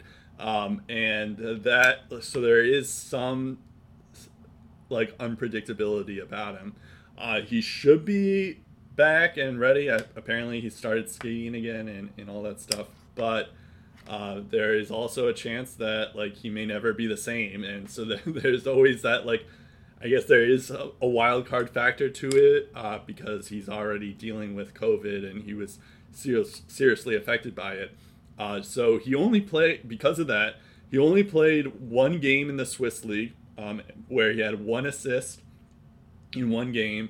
Uh, he did play for the World Juniors, um, uh, but he played for Team. Au- He was an Austrian, uh, so he was the only good uh, player on the team. Um, and even still, like I think that's where he got COVID. Uh, so he had zero points in those four games uh, that uh, for Team Austria. But um, it's kind of hard to judge him based off the fact that that's where he got COVID. Um, and uh, and yeah, apparently he played a little bit this year uh, or this season for Team Austria for the Olympic Games qualifiers, where he had one assist in three games. Uh, apparently, according to Elite Prospects, he also played a couple of international games for Austria, where he had three points in five games um, internationally. So, so maybe we'll see. But, um, but I, I think we uh, and Steve got to see him a lot uh, uh, when uh, he played for Ottawa 67s. Oh, I The got to see him plenty, Brad. yeah, exactly. Uh, where he had 120 points in 56 games. Uh, he was the first international uh, player to uh, get the point scoring title that year.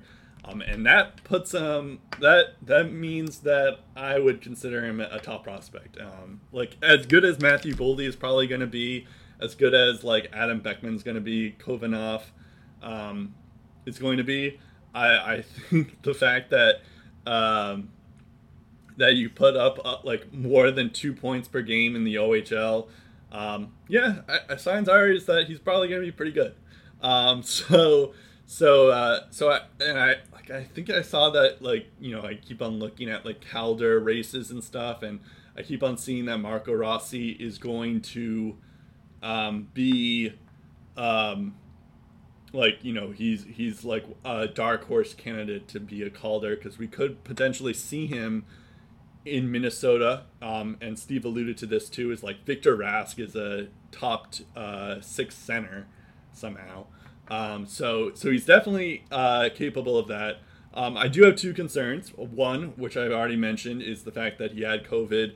Uh, we don't really know the long term effects of what COVID can do to your body, especially for athletes. So um, hopefully he can uh, overcome it, but you never really know. Um, and this is like new territory for everyone. So um, so it'll be an interesting test case to see how he does and um, and all that stuff. But I guess it's like a what if situation. If like if he never got COVID, how would he do and and all that stuff. But there is a concern. The other concern is is that he's five nine.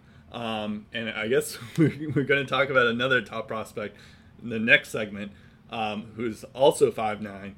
But the you know, uh, just being a center, uh, like I'm not sure if like you know just from like a face off standpoint, um, you know you you don't have as long of arms and stuff, so you have the disadvantage from that standpoint.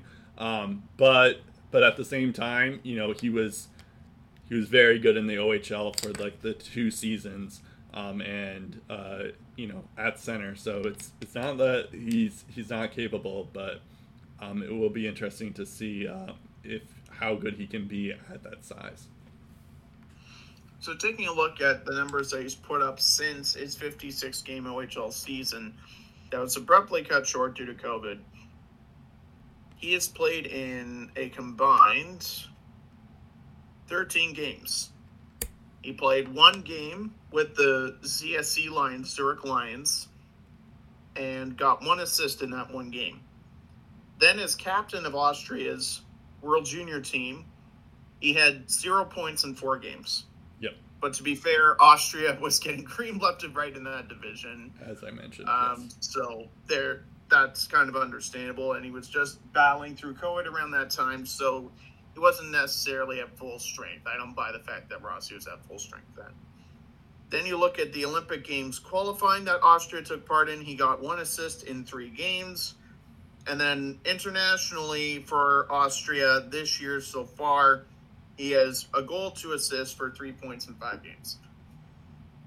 So that's basically all the action that Marco Rossi has taken part in since the 2019 2020 OHL season was paused due to COVID and eventually suspended altogether, and the rest of the season wasn't played out. So, very limited ice time from for, for Marco Rossi to really own his stats. I hope that doesn't set back his development. It honestly could. The fact that he's five foot nine is already a disadvantage, but, and we've talked about this before in our draft previews or draft recaps, Brett, that he might be five foot nine, but Marco Rossi, for his size, is very, very strong. And prior to getting COVID, he was building up a fair amount of muscle in the off season. He was right. even get, he was getting even more stronger then. So if he can get around this COVID thing and continue to perform at the level he was at, I'm very confident that Rossi is going to be a consistent top six forward for the Minnesota Wild. Because that's, in my opinion, heading into uh, the days after the draft and him getting selected by Minnesota, I'm very confident that's what he can become for this team. And I'm, I'm not going to waver in that until I see him play in North America and in the next level of North America. He's already played two OHL seasons, so that was good. He was able to adjust very yep. easily in those two OHL seasons. And like you said, not nearly as stacked as the LA Kings, but there are some pretty good prospects that I think are going to be playing for the Iowa Wild uh, this year. You add Marco Rossi to that group, and that could be a team on the rise in the AHL. So Yep. I, I'm interested to see overall where Marco Rossi plays, if he's ready to go, if he's at full strength, if Go is behind him, and uh, and I think uh, the next five to six months will tell us a lot as to where his game's at. Yeah, yeah. I- think we we're more or less saying the same thing. you kind of reiterated the same stats that I just said.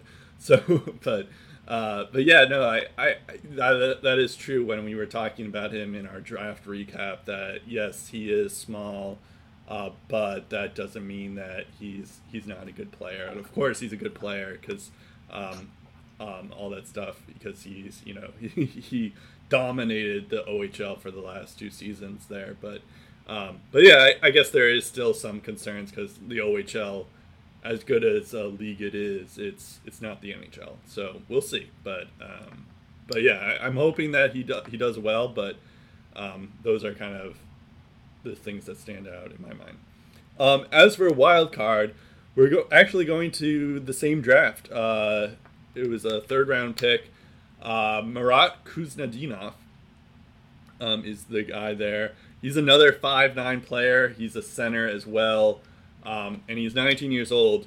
Um, but I kept on seeing him on Twitter uh, because he uh, the KHL actually just started, um, and uh, he he plays for SKA St. Petersburg. Uh, so last year he only had two assists in 12 games for the KHL. Um, he he played more of his games in the MHL, which is like the minor leagues in the Russia uh, Russia, uh, where he had 14 points in 10 games, um, which is pretty good. Um, but then he played for the KHL this year. Uh, he already has more points than he doubled his amount already um, in the KHL. Um, he has four points in three games. That's more than a point per game. Of course, it's only three games, so small sample size. But if he keeps this up, um, then yeah, he, we could maybe see another Kirill Kaprizov type situation where you know maybe he plays a little bit more in SKA St. Petersburg for a couple more years, and then he goes over back to Minnesota um, and and and starts to kill it there. But I guess there is a concern just because of the fact that he's five nine and all that stuff. But um, but yeah, at the same time, Minnesota is looking for all the centers that they need because um, um, as good as Victor Rask was this year, um, I'm not sure if that's going to continue. Um, it's pretty much just Joel Eriksson um, on on their on their team. So so yeah, we'll continue to see how it goes, but. Um, but yeah, at the moment, Marat, Khusnutdinov should be a guy that you should watch out for, and that's why he's a wild card prospect for the Minnesota Wild. A guy that just turned 19 years old, and as you mentioned, Brett plays center. As you mentioned, five foot nine, uh, and like Marco Rossi, takes a lot of pride in the two way game. Marco Rossi is just as hungry to beat you on the defensive side of the game as he is on the offensive side of the game. And this guy plays full 200 feet of the ice surface. And he's got one of the best motors in the 2020 draft class, according to Elite Prospects. So that's awesome to see. Um, his back check is relentless. His ability to track the plays as they happen at full speed while he's skating at full speed can be very impressive at times and just a great skater overall. So that's one thing that really jumps out at me when I look at his elite prospects page. And yes, his his stats in the KHL are definitely impressive. Um, I'm interested to see where they are at the end of the season because we've seen sometimes guys get off the hot starts and then they kind of dip off a little bit, and their their average stats are like I don't know 0.75 points per game, which is still pretty good but not nearly as mind-boggling as like point per game. So if he can keep up that point per game pace throughout the the course of the season, imagine a Minnesota team with a two-way center in Joel Eriksson Ek, with a dynamic two-way center in Marco Rossi, and a solid two-way center in Marat Kuznetsov on the third line. Yep. Like one, two, three. That's looking very, very dangerous for Minnesota in a division that yes we said a lot of question marks but i would say still better out of the two western conference divisions and there's still a lot of room for improvement for this Minnesota team. And this is one of the guys I would say offensively is lower down the depth chart compared to someone like I don't know Damien Giroux or Adam Beckman, not just Marco Rossi and Matthew Boldy. There are some other names that um, have some offensive potential there. But in terms of two-way offensive potential, this guy's this guy's up there, and they got him as an early second round pick in his draft year. That's pretty impressive. Right, right, yeah. Um, it'll be interesting to see how he does, but so far, four points in three games in the KHL as a 19 year old. It's very impressive. Mm-hmm. So um, we'll see if that continues. Um, and only 165 pounds. Yeah, that that too. That's crazy. Um, all right, so now we're going to Montreal. Uh, they actually, so we would be remiss uh, because uh, to to not talk about this, but uh, but I, I, guess we kind of lucked out because Montreal was the biggest news story this week. Uh, they decided to not match uh, the offer sheet for Jesperi Kotkaniemi probably the right move. Uh, they get a compensation of a first round pick and a third round pick from Carolina. Um, and then promptly, like maybe like two minutes later, they go to trade one of those that first round pick uh, to Montreal, and they get or sorry to Arizona, and they get um, and they also get a uh, they send a second round pick in 2024 um, and they get Christian Dvorak back to the Arizona Coyotes. Um, so, so yeah, that's uh, a, a pretty interesting move. Uh, the first round pick is a conditional pick. Uh, the uh, Arizona Coyotes get the better of, the Mont- of Montreal or Carolina's 2022 first round pick. But if either or both are top 10 picks, Montreal will instead transfer to Arizona, the worst of the 2022 uh, first round pick. So I guess if both Montreal and Carolina uh, are a top 10 pick, then Arizona would eventually get um, a, uh, a top 10, like, you know, the worst of those two if it's like if they're both in the top 10 somehow.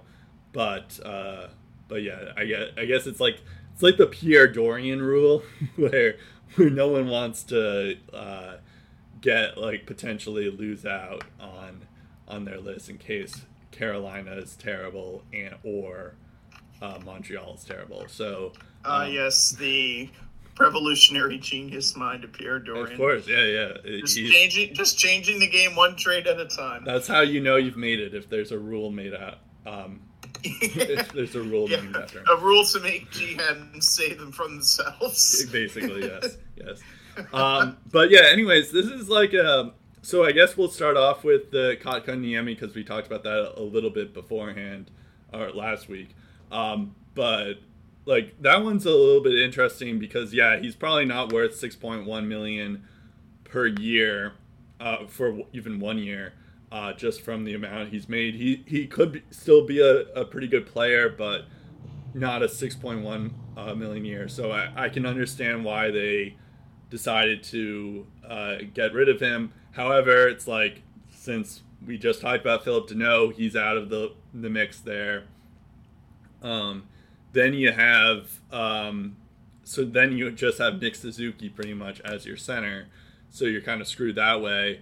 Um, Christian Dvorak, he you know he had a pretty good season for a, a bad team in uh, Arizona, but I don't know if I would trade that much to get him, like a first round pick and a second round pick. Uh, for the record, uh, Christian Dvorak had 31 points in 56 games. I can understand why Montreal is desperate to get a center, though. So, so there is uh, like he will get a lot of opportunity and stuff in Montreal. It's just I don't know if like he's a first round and a, a second round uh, type value pick. So uh, I, I do like it for Arizona because we won't talk about Arizona or Carolina again. Um, but I do like it for Arizona. Uh, Carolina is just a mess, but like they already have Vincent Trocheck, Jordan Staal, and Sebastian Aho, at center. Um, so it's like I don't know what they're gonna do with Kotkaniemi. It's like they really need him. Maybe they move him to a wing or something like that. I think that was the rumors that they're gonna move him to left wing. Um, but but yeah, it's like it, it is strange that like Carolina got their revenge, but um, but I don't know if it makes them better. So let's start with the Carolina side of things because that's Sure. quicker. So they get Kotkaniemi for one year at six point one million and thirty five dollars. Emphasis on the thirty five dollars and Yep. twenty dollars signing bonus. Um, Elliot Friedman made this interesting point, and he said, "There's nothing stopping Carolina from saying, okay, at the end of this one year deal, we want to keep you here, but maybe at a lesser AAV." Right. And if Kotkaniemi is down with that idea, if those conversations did in fact happen, then I think that's probably how they get around it. Because right now, Kotkaniemi's nowhere close, nowhere close to even six million per year, let alone six point one million and thirty-five dollars. Like he hasn't even put up forty points in a, an NHL season. And I get the playoff stats; they're great but consistently they haven't been there to warrant that kind of money. So they know Kotkaniemi's not worth 6.1 million. This was literally just a case of you offer sheet to Aho, now we get payback. Mhm. And Montreal was wise not to match this offer sheet because even if Kotkaniemi has good amount of success in Carolina and they're able to get some long-term value out of him, you don't know the long-term value of Jesperi Kotkaniemi as of right now. Let's say the Montreal Canadiens don't even think Kotkaniemi's worth like four plus million per year, and they're strapped. They're they're strapped with this kind of situation. They they need to make a qualifying offer to Kotkaniemi if he's about to become a restricted free agent again at the end of this deal. Let's say uh, again under the impression they matched that qualifying offer needs to be at least six million. So at that point you go, okay, we don't really know if we should keep this guy. Let's trade him. What are the odds they get in the first and the third for Kotkaniemi in a year's time? I doubt they get a first and a third. Right. This way they're guaranteed a first and a third. They can do whatever they want with those picks, which in this case, they're either going to give a first to Arizona for their original pick or for Carolinas, whichever is higher, and a second round pick in 2024. And they give those picks to Arizona for a guy with four years left at around 4.5 million per year. You got some term, you got Actually, friendly money and Christian Dvorak. actually, And you one of from there. those one of those picks is actually their own. Uh, the 2024 second round pick is not Carolina's. Right. Oh, But I, I, uh, thought, saying, I thought you were saying that they were both Carolinas. no. Got it. First round pick.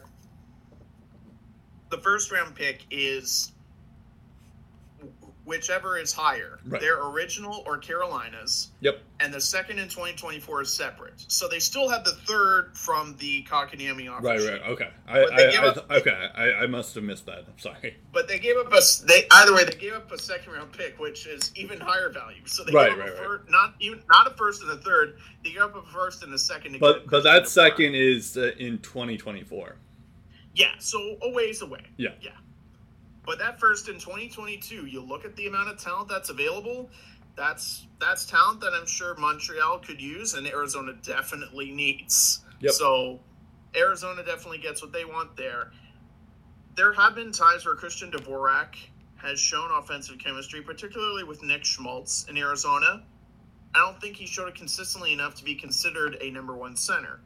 So again, you don't really have a legit number one center you can point to today and say right now that's our number one center and we are comfortable with that as our number one center. Well, on that note, Yeah.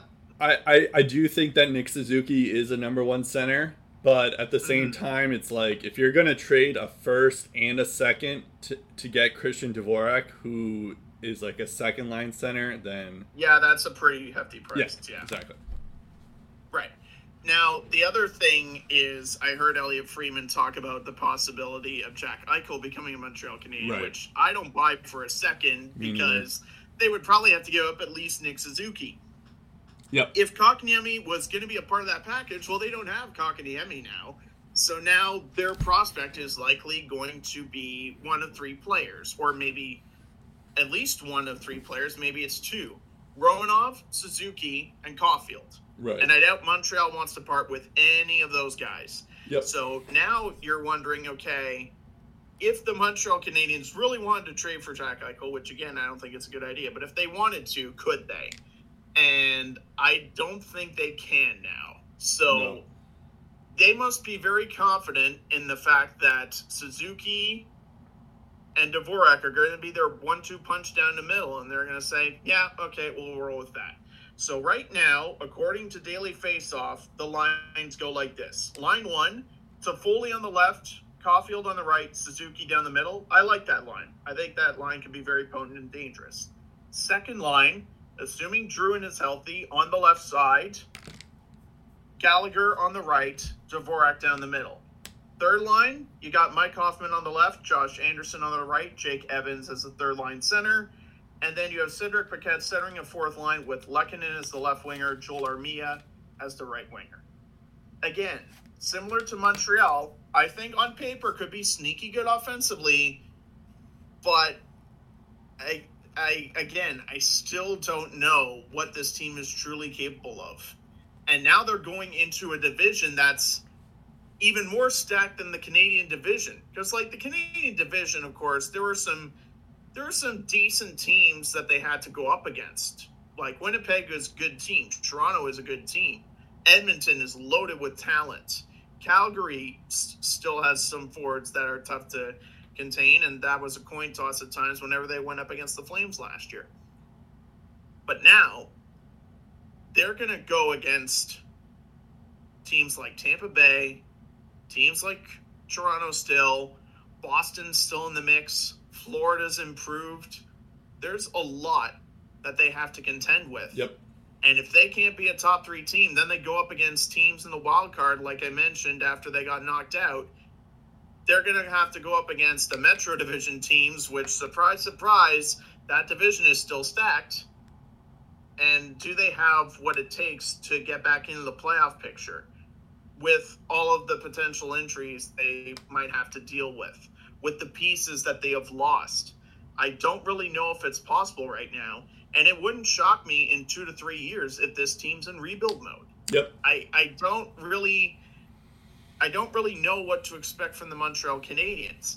And if more than anything, the the one thing that bothers me with the Kotkaniemi stuff is just how badly it was mismanaged. Like they played him a lot in the first season, but then all of a sudden you see him getting scratched in big games and in those big situations. They didn't really trust him until their season was on the line this year when the Leafs were up three to one, and it, it was a thing that they mismanaged with Nick Suzuki at times and Cole Caufield at times and Alex Romanov at times. They leaned on their veterans too much, and that was a bit more of, of Montreal's uh, mishandling. And the reality is, more than anything, Jesperi Kotkaniemi is the second, third round, or not third round, third overall pick that they've had and mismanaged Galchenyuk. in less than 10 years. Yep. Galchenyuk being the first, but this guy they took ahead of Quinn Hughes and Brady Tkachuk, and now he gets offer sheet for 6.1 million and that's it. I I I get the fact that they didn't offer sheet and that was probably the best decision for them. But how it got to this point was partly of how they mismanaged the Kotkaniemi situation. If Kotkaniemi was very, very confident in how things were going with the Montreal Canadiens and his role on the Montreal Canadiens, would he have signed this offer sheet with the Carolina Hurricanes? No. I don't think he would have. In def- I can't believe I'm defending the Montreal Canadiens here, but I will. um, so so yes, you you are correct that Montreal mismanaged Kotka Niemi, but you kind of are negating what you already said. He's not a 6.1 million player um, in uh, uh, for one year or whatever the contract is. So it's Yeah, like you, year, you, yeah. you can't say it's like one year or the other. I, I don't think like any team would. I mean, other than Carolina, would do that type of thing where it's a clear overpay of the thing. And yes, you do have a point, and I was going to point that out too. Is that like he still had like 20 points in 56 games, um, and that was all in uh, a time period. Like his uh, average time on ice last year was 14 minutes and 48 seconds. Um, so 20 points in 56 games with like roughly 14 minutes of ice time isn't that bad. Um, and just the fact that like they could even get uh, another team to offer sheet him um, kind of like proves that they kind of developed him rightly because uh, they managed to get something for him.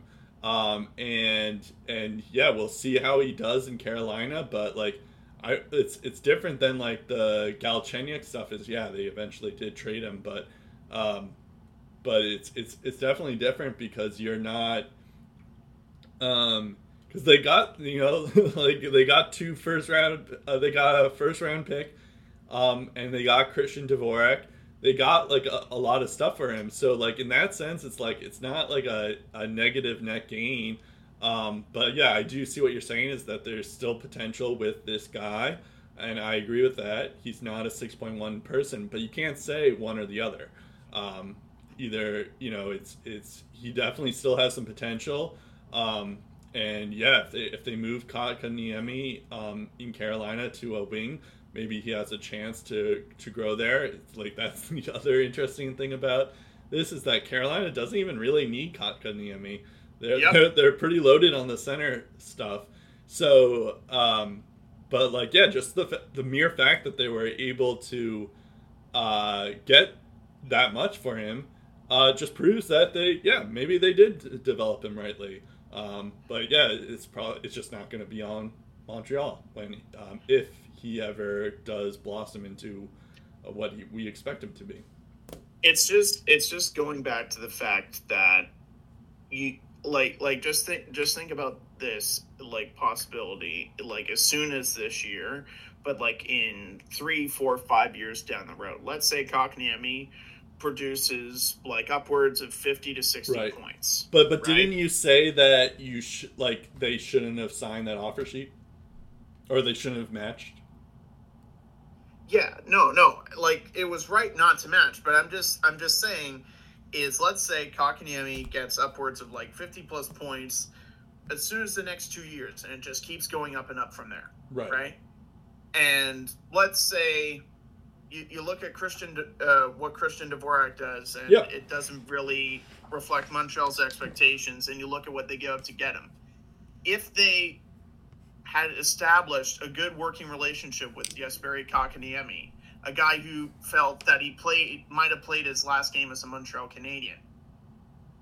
If they had established a good enough rapport with him and handled everything better Then in yeah, the days and months leading up to that, do we even see the offer sheet being signed and Oh. do we see all of this? definitely Like, not. But I every- I don't. Everything leads up to this, is what I'm saying. Yes, Montreal yes, that- could have controlled that. That that I agree with, but like I don't I don't think you can take that out on Montreal because they ended up getting more for Kotkaniemi that than they would have if they actually traded him.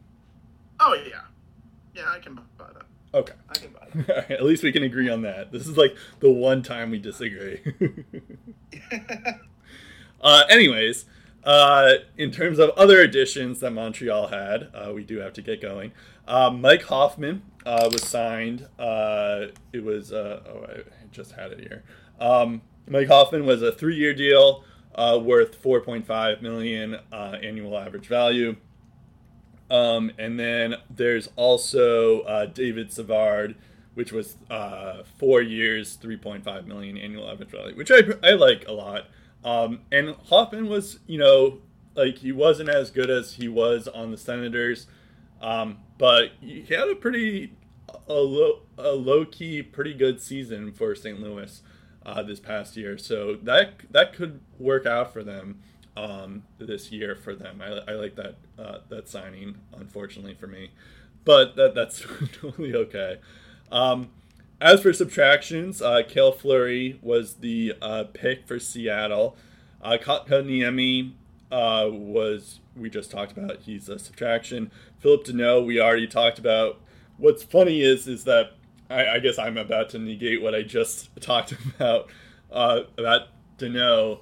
Um, but I wonder if Montreal saw, like, you know, like foresaw the future, would they have signed Danault um, instead of going out of their way to get Christian Dvorak instead? I, I think I might have a, maybe would want to, Danault instead of Dvorak.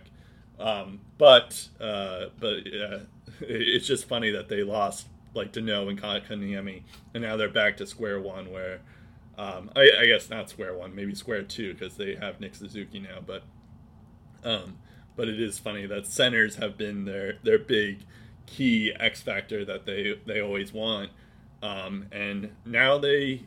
I mean, Dvorak, we'll see, but um, but yeah, and Nick Suzuki is a promising young fella, but um, but it is funny that they lost those two centers um, on their team. Uh, Thomas Tatar is also gone, and Corey Perry is going to Tampa. Uh, funnily enough, I mean, I guess we'll talk about that when we talk about Tampa, but um, it is funny how Corey Perry was on that Dallas team that eventually lost to Dallas uh, yep. to Tampa, and then yep. he uh, loses again to Tampa the next year mm-hmm. um, in Montreal yep. for the Stanley Cup Finals, and then he joins them. So it's funny, uh, but uh, but yeah, it, it, Perry was one of those players that he really started to perform well in the playoffs, but uh, never really got going in the regular season. So um, you know, but maybe he's he'll be a interesting playoff performer for Tampa.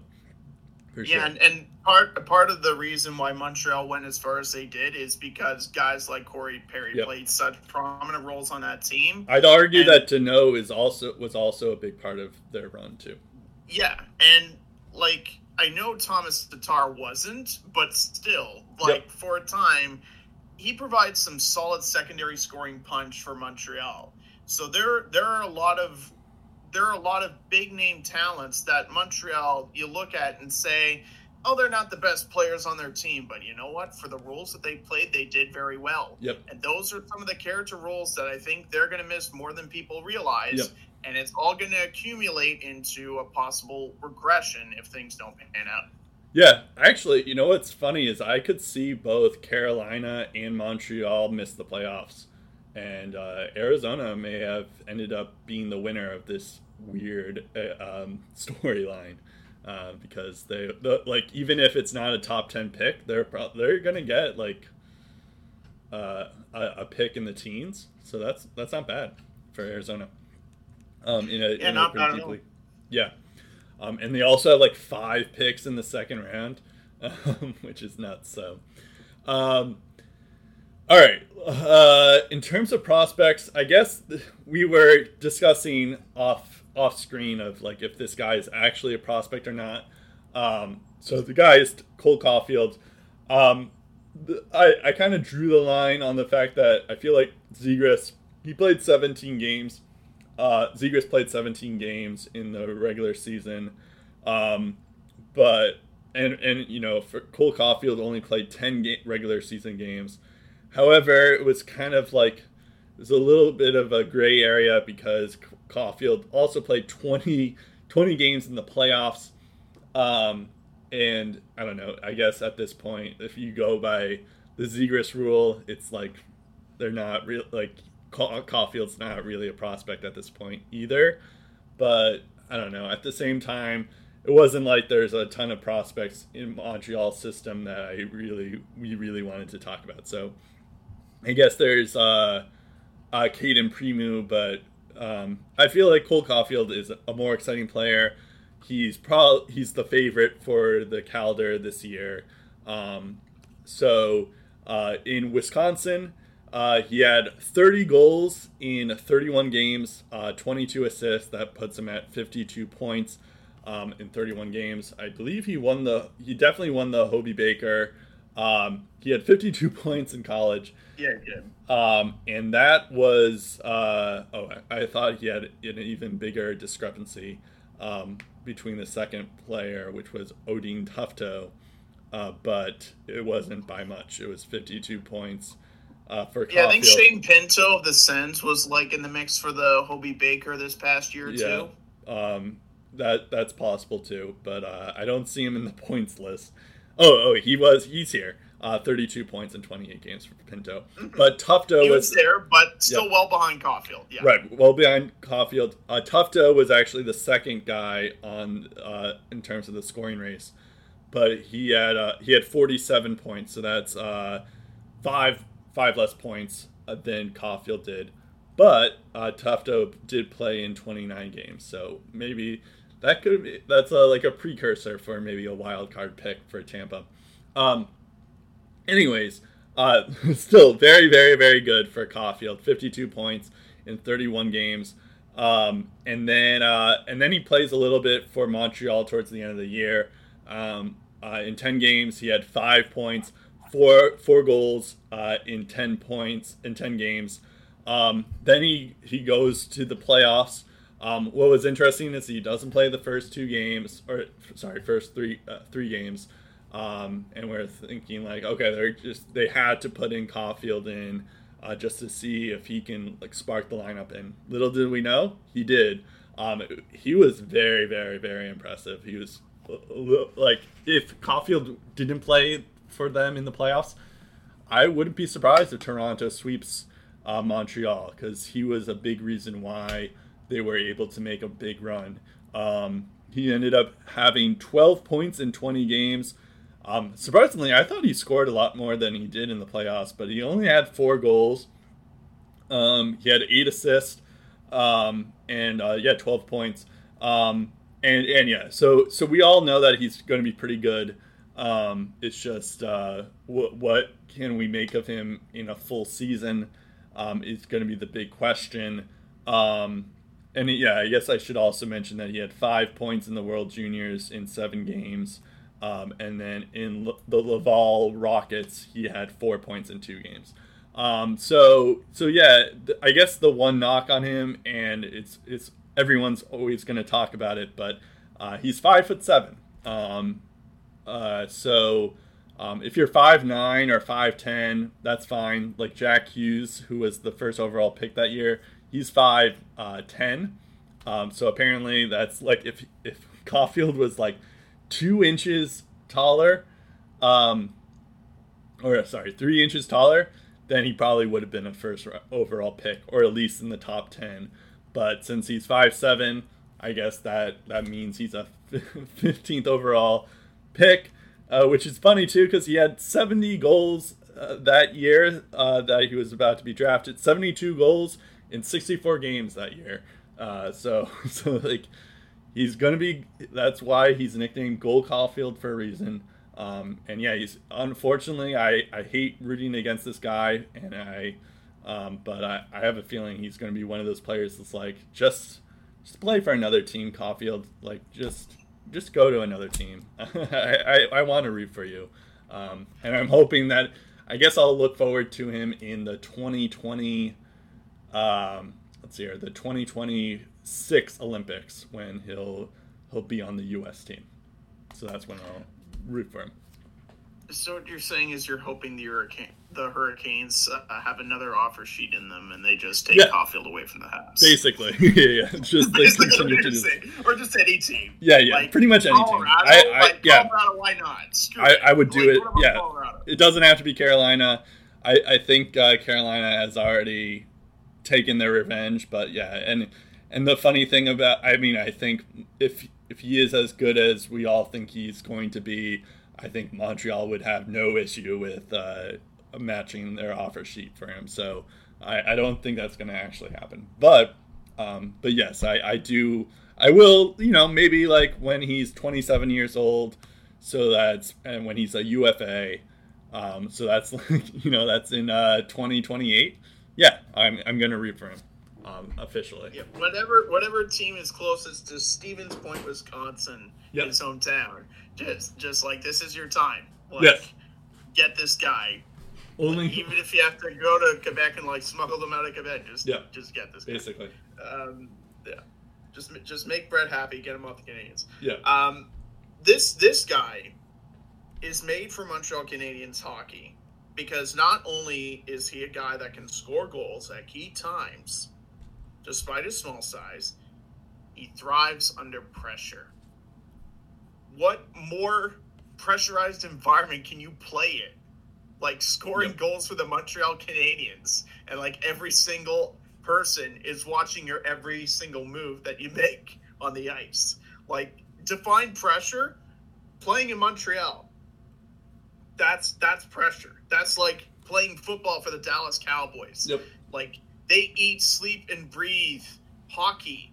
Even your freaking kids' weekend game. Like that's that that's pretty big in Quebec. Like they are just so invested in hockey and so passionate about their team, and they hate losing and they love winning. And the fact that Cole Caufield just walks around with a smile on his face, isn't phased by that at all, and just goes out and plays hockey. Like, what more? What more do you want from the guy? The guy is basically the perfect player for the Montreal Canadiens. And defensively, there are some issues to work around, but I'm sure you know with time and pr- a lot of repetitive practice, they can break those bad habits. But like this is a guy that can explode up the ice in transition. His explosive shot, his accurate shooting abilities as well, and a guy that can impact and make his line mates better. Mostly because, oh crap, we have to worry about Cole Caufield. We can't let him get the puck. And then you realize the other two line mates that he has are pretty good, and that opens space for them. So eventually you're going to be like, oh, well, his teammates are also pretty good, so we need to get guys on this guy. And then people forget, oh, yeah, they have Caufield on that line. Oh, why did we do this? Right. like we're doomed now. So I think I think just the the fact that you can have an intimidating goal scoring presence like Cole Caufield, it can it can revolve around the rest of the team, not just the rest of the line, because everyone's so focused on shutting down just one segment of the Habs offense. And I think going forward, that definitely helps the Montreal Canadiens, a very young team with a lot of young talent, uh, like Ryan Poehling um, in the system. But I think in terms of young talent today, you're looking at two guys that can really spearhead the offense moving forward, and that's Nick Suzuki and Cole Caufield. I've said it many times before. Expect that duo to light up the league and put the league on notice in a couple of years. Maybe even as soon as this coming season, we could see it more and more. So, yeah, I'm excited for Cole Caufield, and I'm sure all of Montreal can't wait to see what he does next. Uh, so I would argue that Toronto is actually the Dallas Cowboys of the NHL, but I, I, I agree that there is a lot of pressure to perform in Montreal as well. Uh, Yeah, I, I, I guess because like from, like, the fan- the Willie fan Miller throws a standpoint, birthday party, they'll probably throw media at his house Yeah, yeah. and cover it. But just just from like the fan standpoint, but yeah, I guess like it, but at the same time, I guess there's there's a there's a lot of Montreal fans and there's a lot of Toronto fans.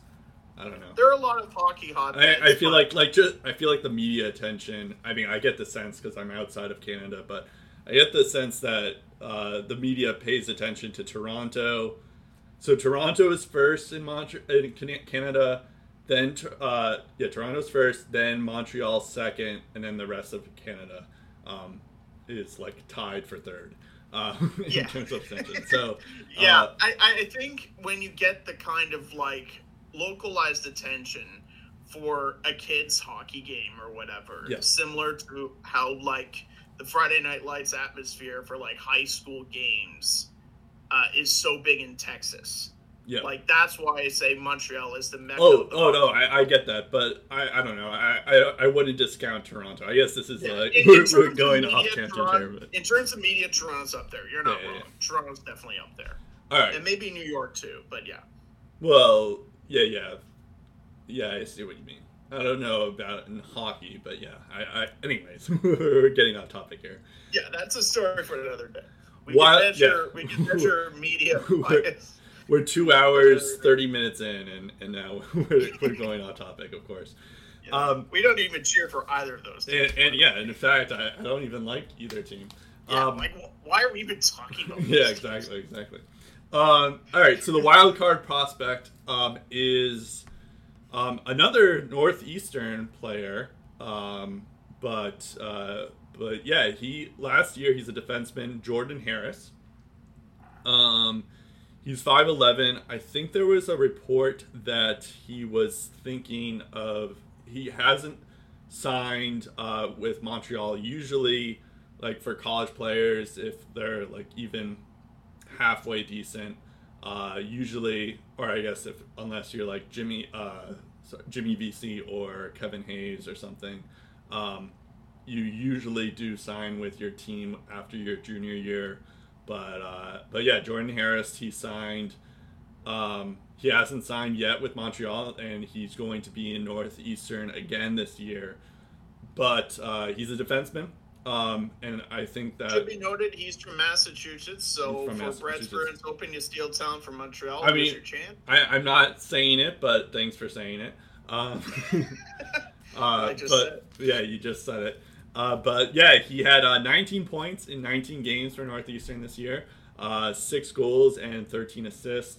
Um, again, I'm not keeping my hopes up, but the, you know, there, I guess there, there is a potential of uh, him not signing with Montreal, and he's just a free agent. And yeah, you, you're right, he is from Massachusetts. Um, maybe he, It should be noted he's entering his fourth year of Northeastern University, and he's slated to be the captain. Last Yep. year he was an assistant captain. So Yep. after this, thought I mentioned that, but this yeah. will be his final year of college hockey. So in terms of the earliest chance he could turn pro after playing college hockey, is this year basically. Right. So by the end of this year, we'll have a good idea of what his plan is. Right, right, and I believe that because the deadline to not sign would be like sometime in August of next year. Um, Mhm. But but yeah, if he if he doesn't sign after the college season, then it's like you know he probably will sign. I'm just getting my hopes up. Um, but uh, but yeah, so so yeah, we we could see him by the end of the year um, if he does sign. Uh, but Isn't yeah, he also wasn't he also teammates a couple years ago with Cayden Primeau at Northeastern? Because I'm Yes. pretty sure Cayden Primeau is in Northeastern. So yeah, yeah. there's there's hope with the Canadiens that like oh his connection with Cayden Primeau is uh, Yeah, yeah. There, there's uh, Cayden Primeau. while. There's also Jayden Struble, who also plays for. He's Mm-hmm. a Montreal draft pick, but he also plays for Northeastern as well.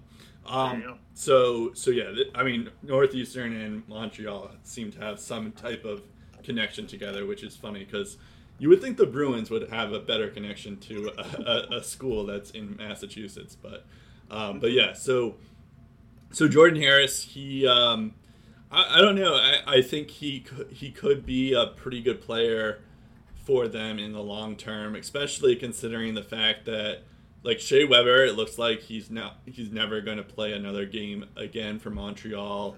Jeff Petry is still in the mix and all that, but I don't know. It, I I wouldn't be surprised if we see um, this this guy Jordan Harris make some moves eventually um, in the league. Um, so, but but we probably won't see him this year uh, for all the reasons that I was just mentioning because he's um, he may not even sign with Montreal, but um, it looks like he probably will. Um, but yeah, it's, it's just someone to keep an eye out because a point per game player, even as a defenseman, um, is pretty good. And and yeah, he's a junior, but um, but yeah, it's still it's still someone to look out for in the long run.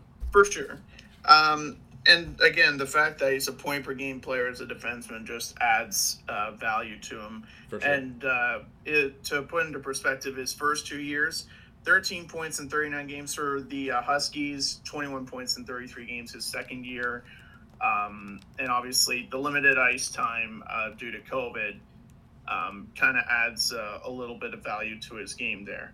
Um, and and someone that I think in, in terms of defense, I, I think his contributions are, are going to be even more crucial to look at because in terms of offense, that's a position that Montreal is going to be set up for years to come. They have a lot of interesting offensive options to work with. But it's the blue line beyond Shea Weber and Jeff Petry that the Habs really need to be concerned about. And of course, they have a lot of interesting names um, in their repertoire. Um, Jayden Struble, who you mentioned, uh, Alex Romanov being the big name there. Now you have uh, Jordan Harris in that mix. Kane Guhle is also in the mix there. There are a lot of young defensemen that I think could be NHL regulars for the Canadiens moving forward. But what's their ceiling going to be? Are they going to be top four guys? Are they going to be decent third pairing options? No one really knows until they get there. So they already have a lot of intriguing options on the blue line um, that they can slot in there. So I'm interested to see what Jordan Harris, uh, where he slots in, assuming he turns pro and turns pro with Montreal yeah. down the road. Yeah, I think that was another reason why I brought him up. It's like, yeah, because uh, Shea Weber's not going to be around um, anymore, it seems like, or you know, or it doesn't look if, like it. Yeah, yeah. and even if he does return, it's not like we, we expect him to, to be old Shea Weber that we expect. So, um, yeah. and and as good as Jeff Petry has been, he's still like you know he's on he's like a rap he's like a one of those thirty year olds. Um, yeah, Montreal does have Romanov in the system. They just got David Savard. Uh, but but yeah, they could use another offensive defenseman like Jordan Harris, and um, yeah, if he's you know a point per game player um, as a defenseman in the NCAA is um, you know pretty good, and obviously he's probably not going to be an 82 point player in the NHL, but uh, but yeah, you you could definitely expect um, some big things if if he's like that that kind of offensive defenseman. So yeah, we'll definitely someone to keep an eye out for sure. Um, maybe yeah, maybe like a 50 point player if, if all things go right. Um, while you were talking, I I was looking at Nathan MacKinnon because we were just mentioning if he went to Shattuck St. Mary. Um, he did go to Shattuck St. Mary, so you were right, but uh, he didn't go to the same kind of program that Sidney Crosby did. Um, like like I, I, guess Sidney Crosby did like the un- 18 unders uh, whereas uh, Nathan MacKinnon had a 16 unders, and he was also in the 14 unders for Shattuck St. Mary. Mm. But then he went to Halifax uh, for, right. Uh, but, uh, for two years um, instead of going to Shattuck St. Mary and then going to Halifax the next year. So, um, so it was a slightly different Sidney Crosby, a, a, slightly different route that Sidney Crosby did, but it was definitely still Shattuck St. Mary. Yeah, and and the thing is with with Nathan MacKinnon and um, a very odd tie to this, but like the thing with Nathan MacKinnon is, I think Jared Jared Bednar, the current coach of the Colorado Avalanche, was able to get the most out of him. Yep. And I know that other coaches have been able to get um, the most out of Nathan MacKinnon, like Dominic Ducharme with the Mooseheads, uh, and Patrick at times with the Colorado Avalanche. But I think consistently taking Nathan MacKinnon's games to the next level and the rest of the team's games to the next level. I think Jared Bednar has done a very good job of that. I'm looking at the Canadiens coaching staff, and they extended Dominic Ducharme, they extended Luke Richardson. Pretty sure they worked out a similar pack with Alex Burrows to keep that uh, current group of coaching staff together. I don't know in two to three years if that coaching staff is going to be looked at with as much optimism. Because obviously, everyone's looking at the Montreal Canadiens and what they recently did, and they're just like, oh, yeah, I, yep. I'm sure these guys could do it again. But not often they do. So I, am interested to see how their coaching staff uh, changes uh, over the course of the next two to three years, what kind of impact they have on the team. Because ultimately, similar to uh, the other offseason moves that have been made this year and previous years, Marc Bergevin's at the forefront of it. So if if this team doesn't really pick it up in terms of the overall performance, in terms of overall standings, in terms of offense and defense, regardless of how they may, how the injuries affect those teams, uh, uh, affect the team as a whole. Montreal, in theory, should have a good enough team to still make the playoffs. If they don't and they continue to sputter, it might be the coaching staff that gets the scapegoat. But Marc Bergevin's been here for a lot of different coaching regimes, and a lot of the same problems still lie. So, in the next two to three years, we could see the end of the Marc Bergevin uh, era as GM of the Montreal Canadiens. But then again, there have been times where we look at deals and say, "Wow, these aged better than a lot of us thought." Yep. So, the Kotkaniemi and the Dvorak situation, those could look like genius moves for Bergevin, and the Habs never miss a beat, and they just keep on trucking and they keep on getting better. But if they're still an average team in a couple of years, Bergevin is probably on his way out. Yep. So th- it's it's winning time for the Canadiens, not just for their own sake, but for the sake of Marc Bergevin. Yeah, it's it's interesting too because they went they they got to the Stanley Cup Finals, but I feel like they like they were the reason why they got there was like yeah they're they're a good team. I wouldn't be surprised if they made the playoffs this year, but at the same time like you know they they the Canadian division was so weird last year. Um, Vancouver was a mess. Ottawa was a mess. Although I guess they were better, but um, Calgary was a mess, and then um, so then you, you like they didn't really have that much competition, and then they kind of lucked out when uh, Tavares uh, got injured, and then they uh, lucked out again when Sh- Scheifele was being an idiot um, in the playoffs, and then um, Vegas faltered, and and uh, all of a sudden, and then there were a mismatch when they actually played a real team in Tampa. So, um, so yeah, there's there's definitely I like you know I don't want to discredit them because you know going that far is impressive as is, but I'd be shocked if they make the Stanley Cup Finals again this year. Hmm. We'll, we'll see. Again, a lot of it depends on how the division shakes up and how the wild card shakes up. Um, and I think it's important for Montreal to get a top three spot in that division because I don't think they're going to have a. They, they might have a chance at the wild card, but I don't think they're going to have a strong chance. Um, but again, given how strong the division is, uh, not looking good, it, it looks even less likely that they'll get a top three spot, let alone Yep. a wild card. for sure. All right. Um, so that about does it for us here at uh, Lace 'em Up. Our Twitter is Lace Up Podcast. Our Facebook is Lace 'em Up. Um, you can listen to us and subscribe to us at SoundCloud, um, iTunes, Spotify, wherever else you get your podcasts. That's about it. I'm Brett Dubuff. I'm Steve Ellsworth. We'll talk again in episode 285 of the Lace 'em Up podcast.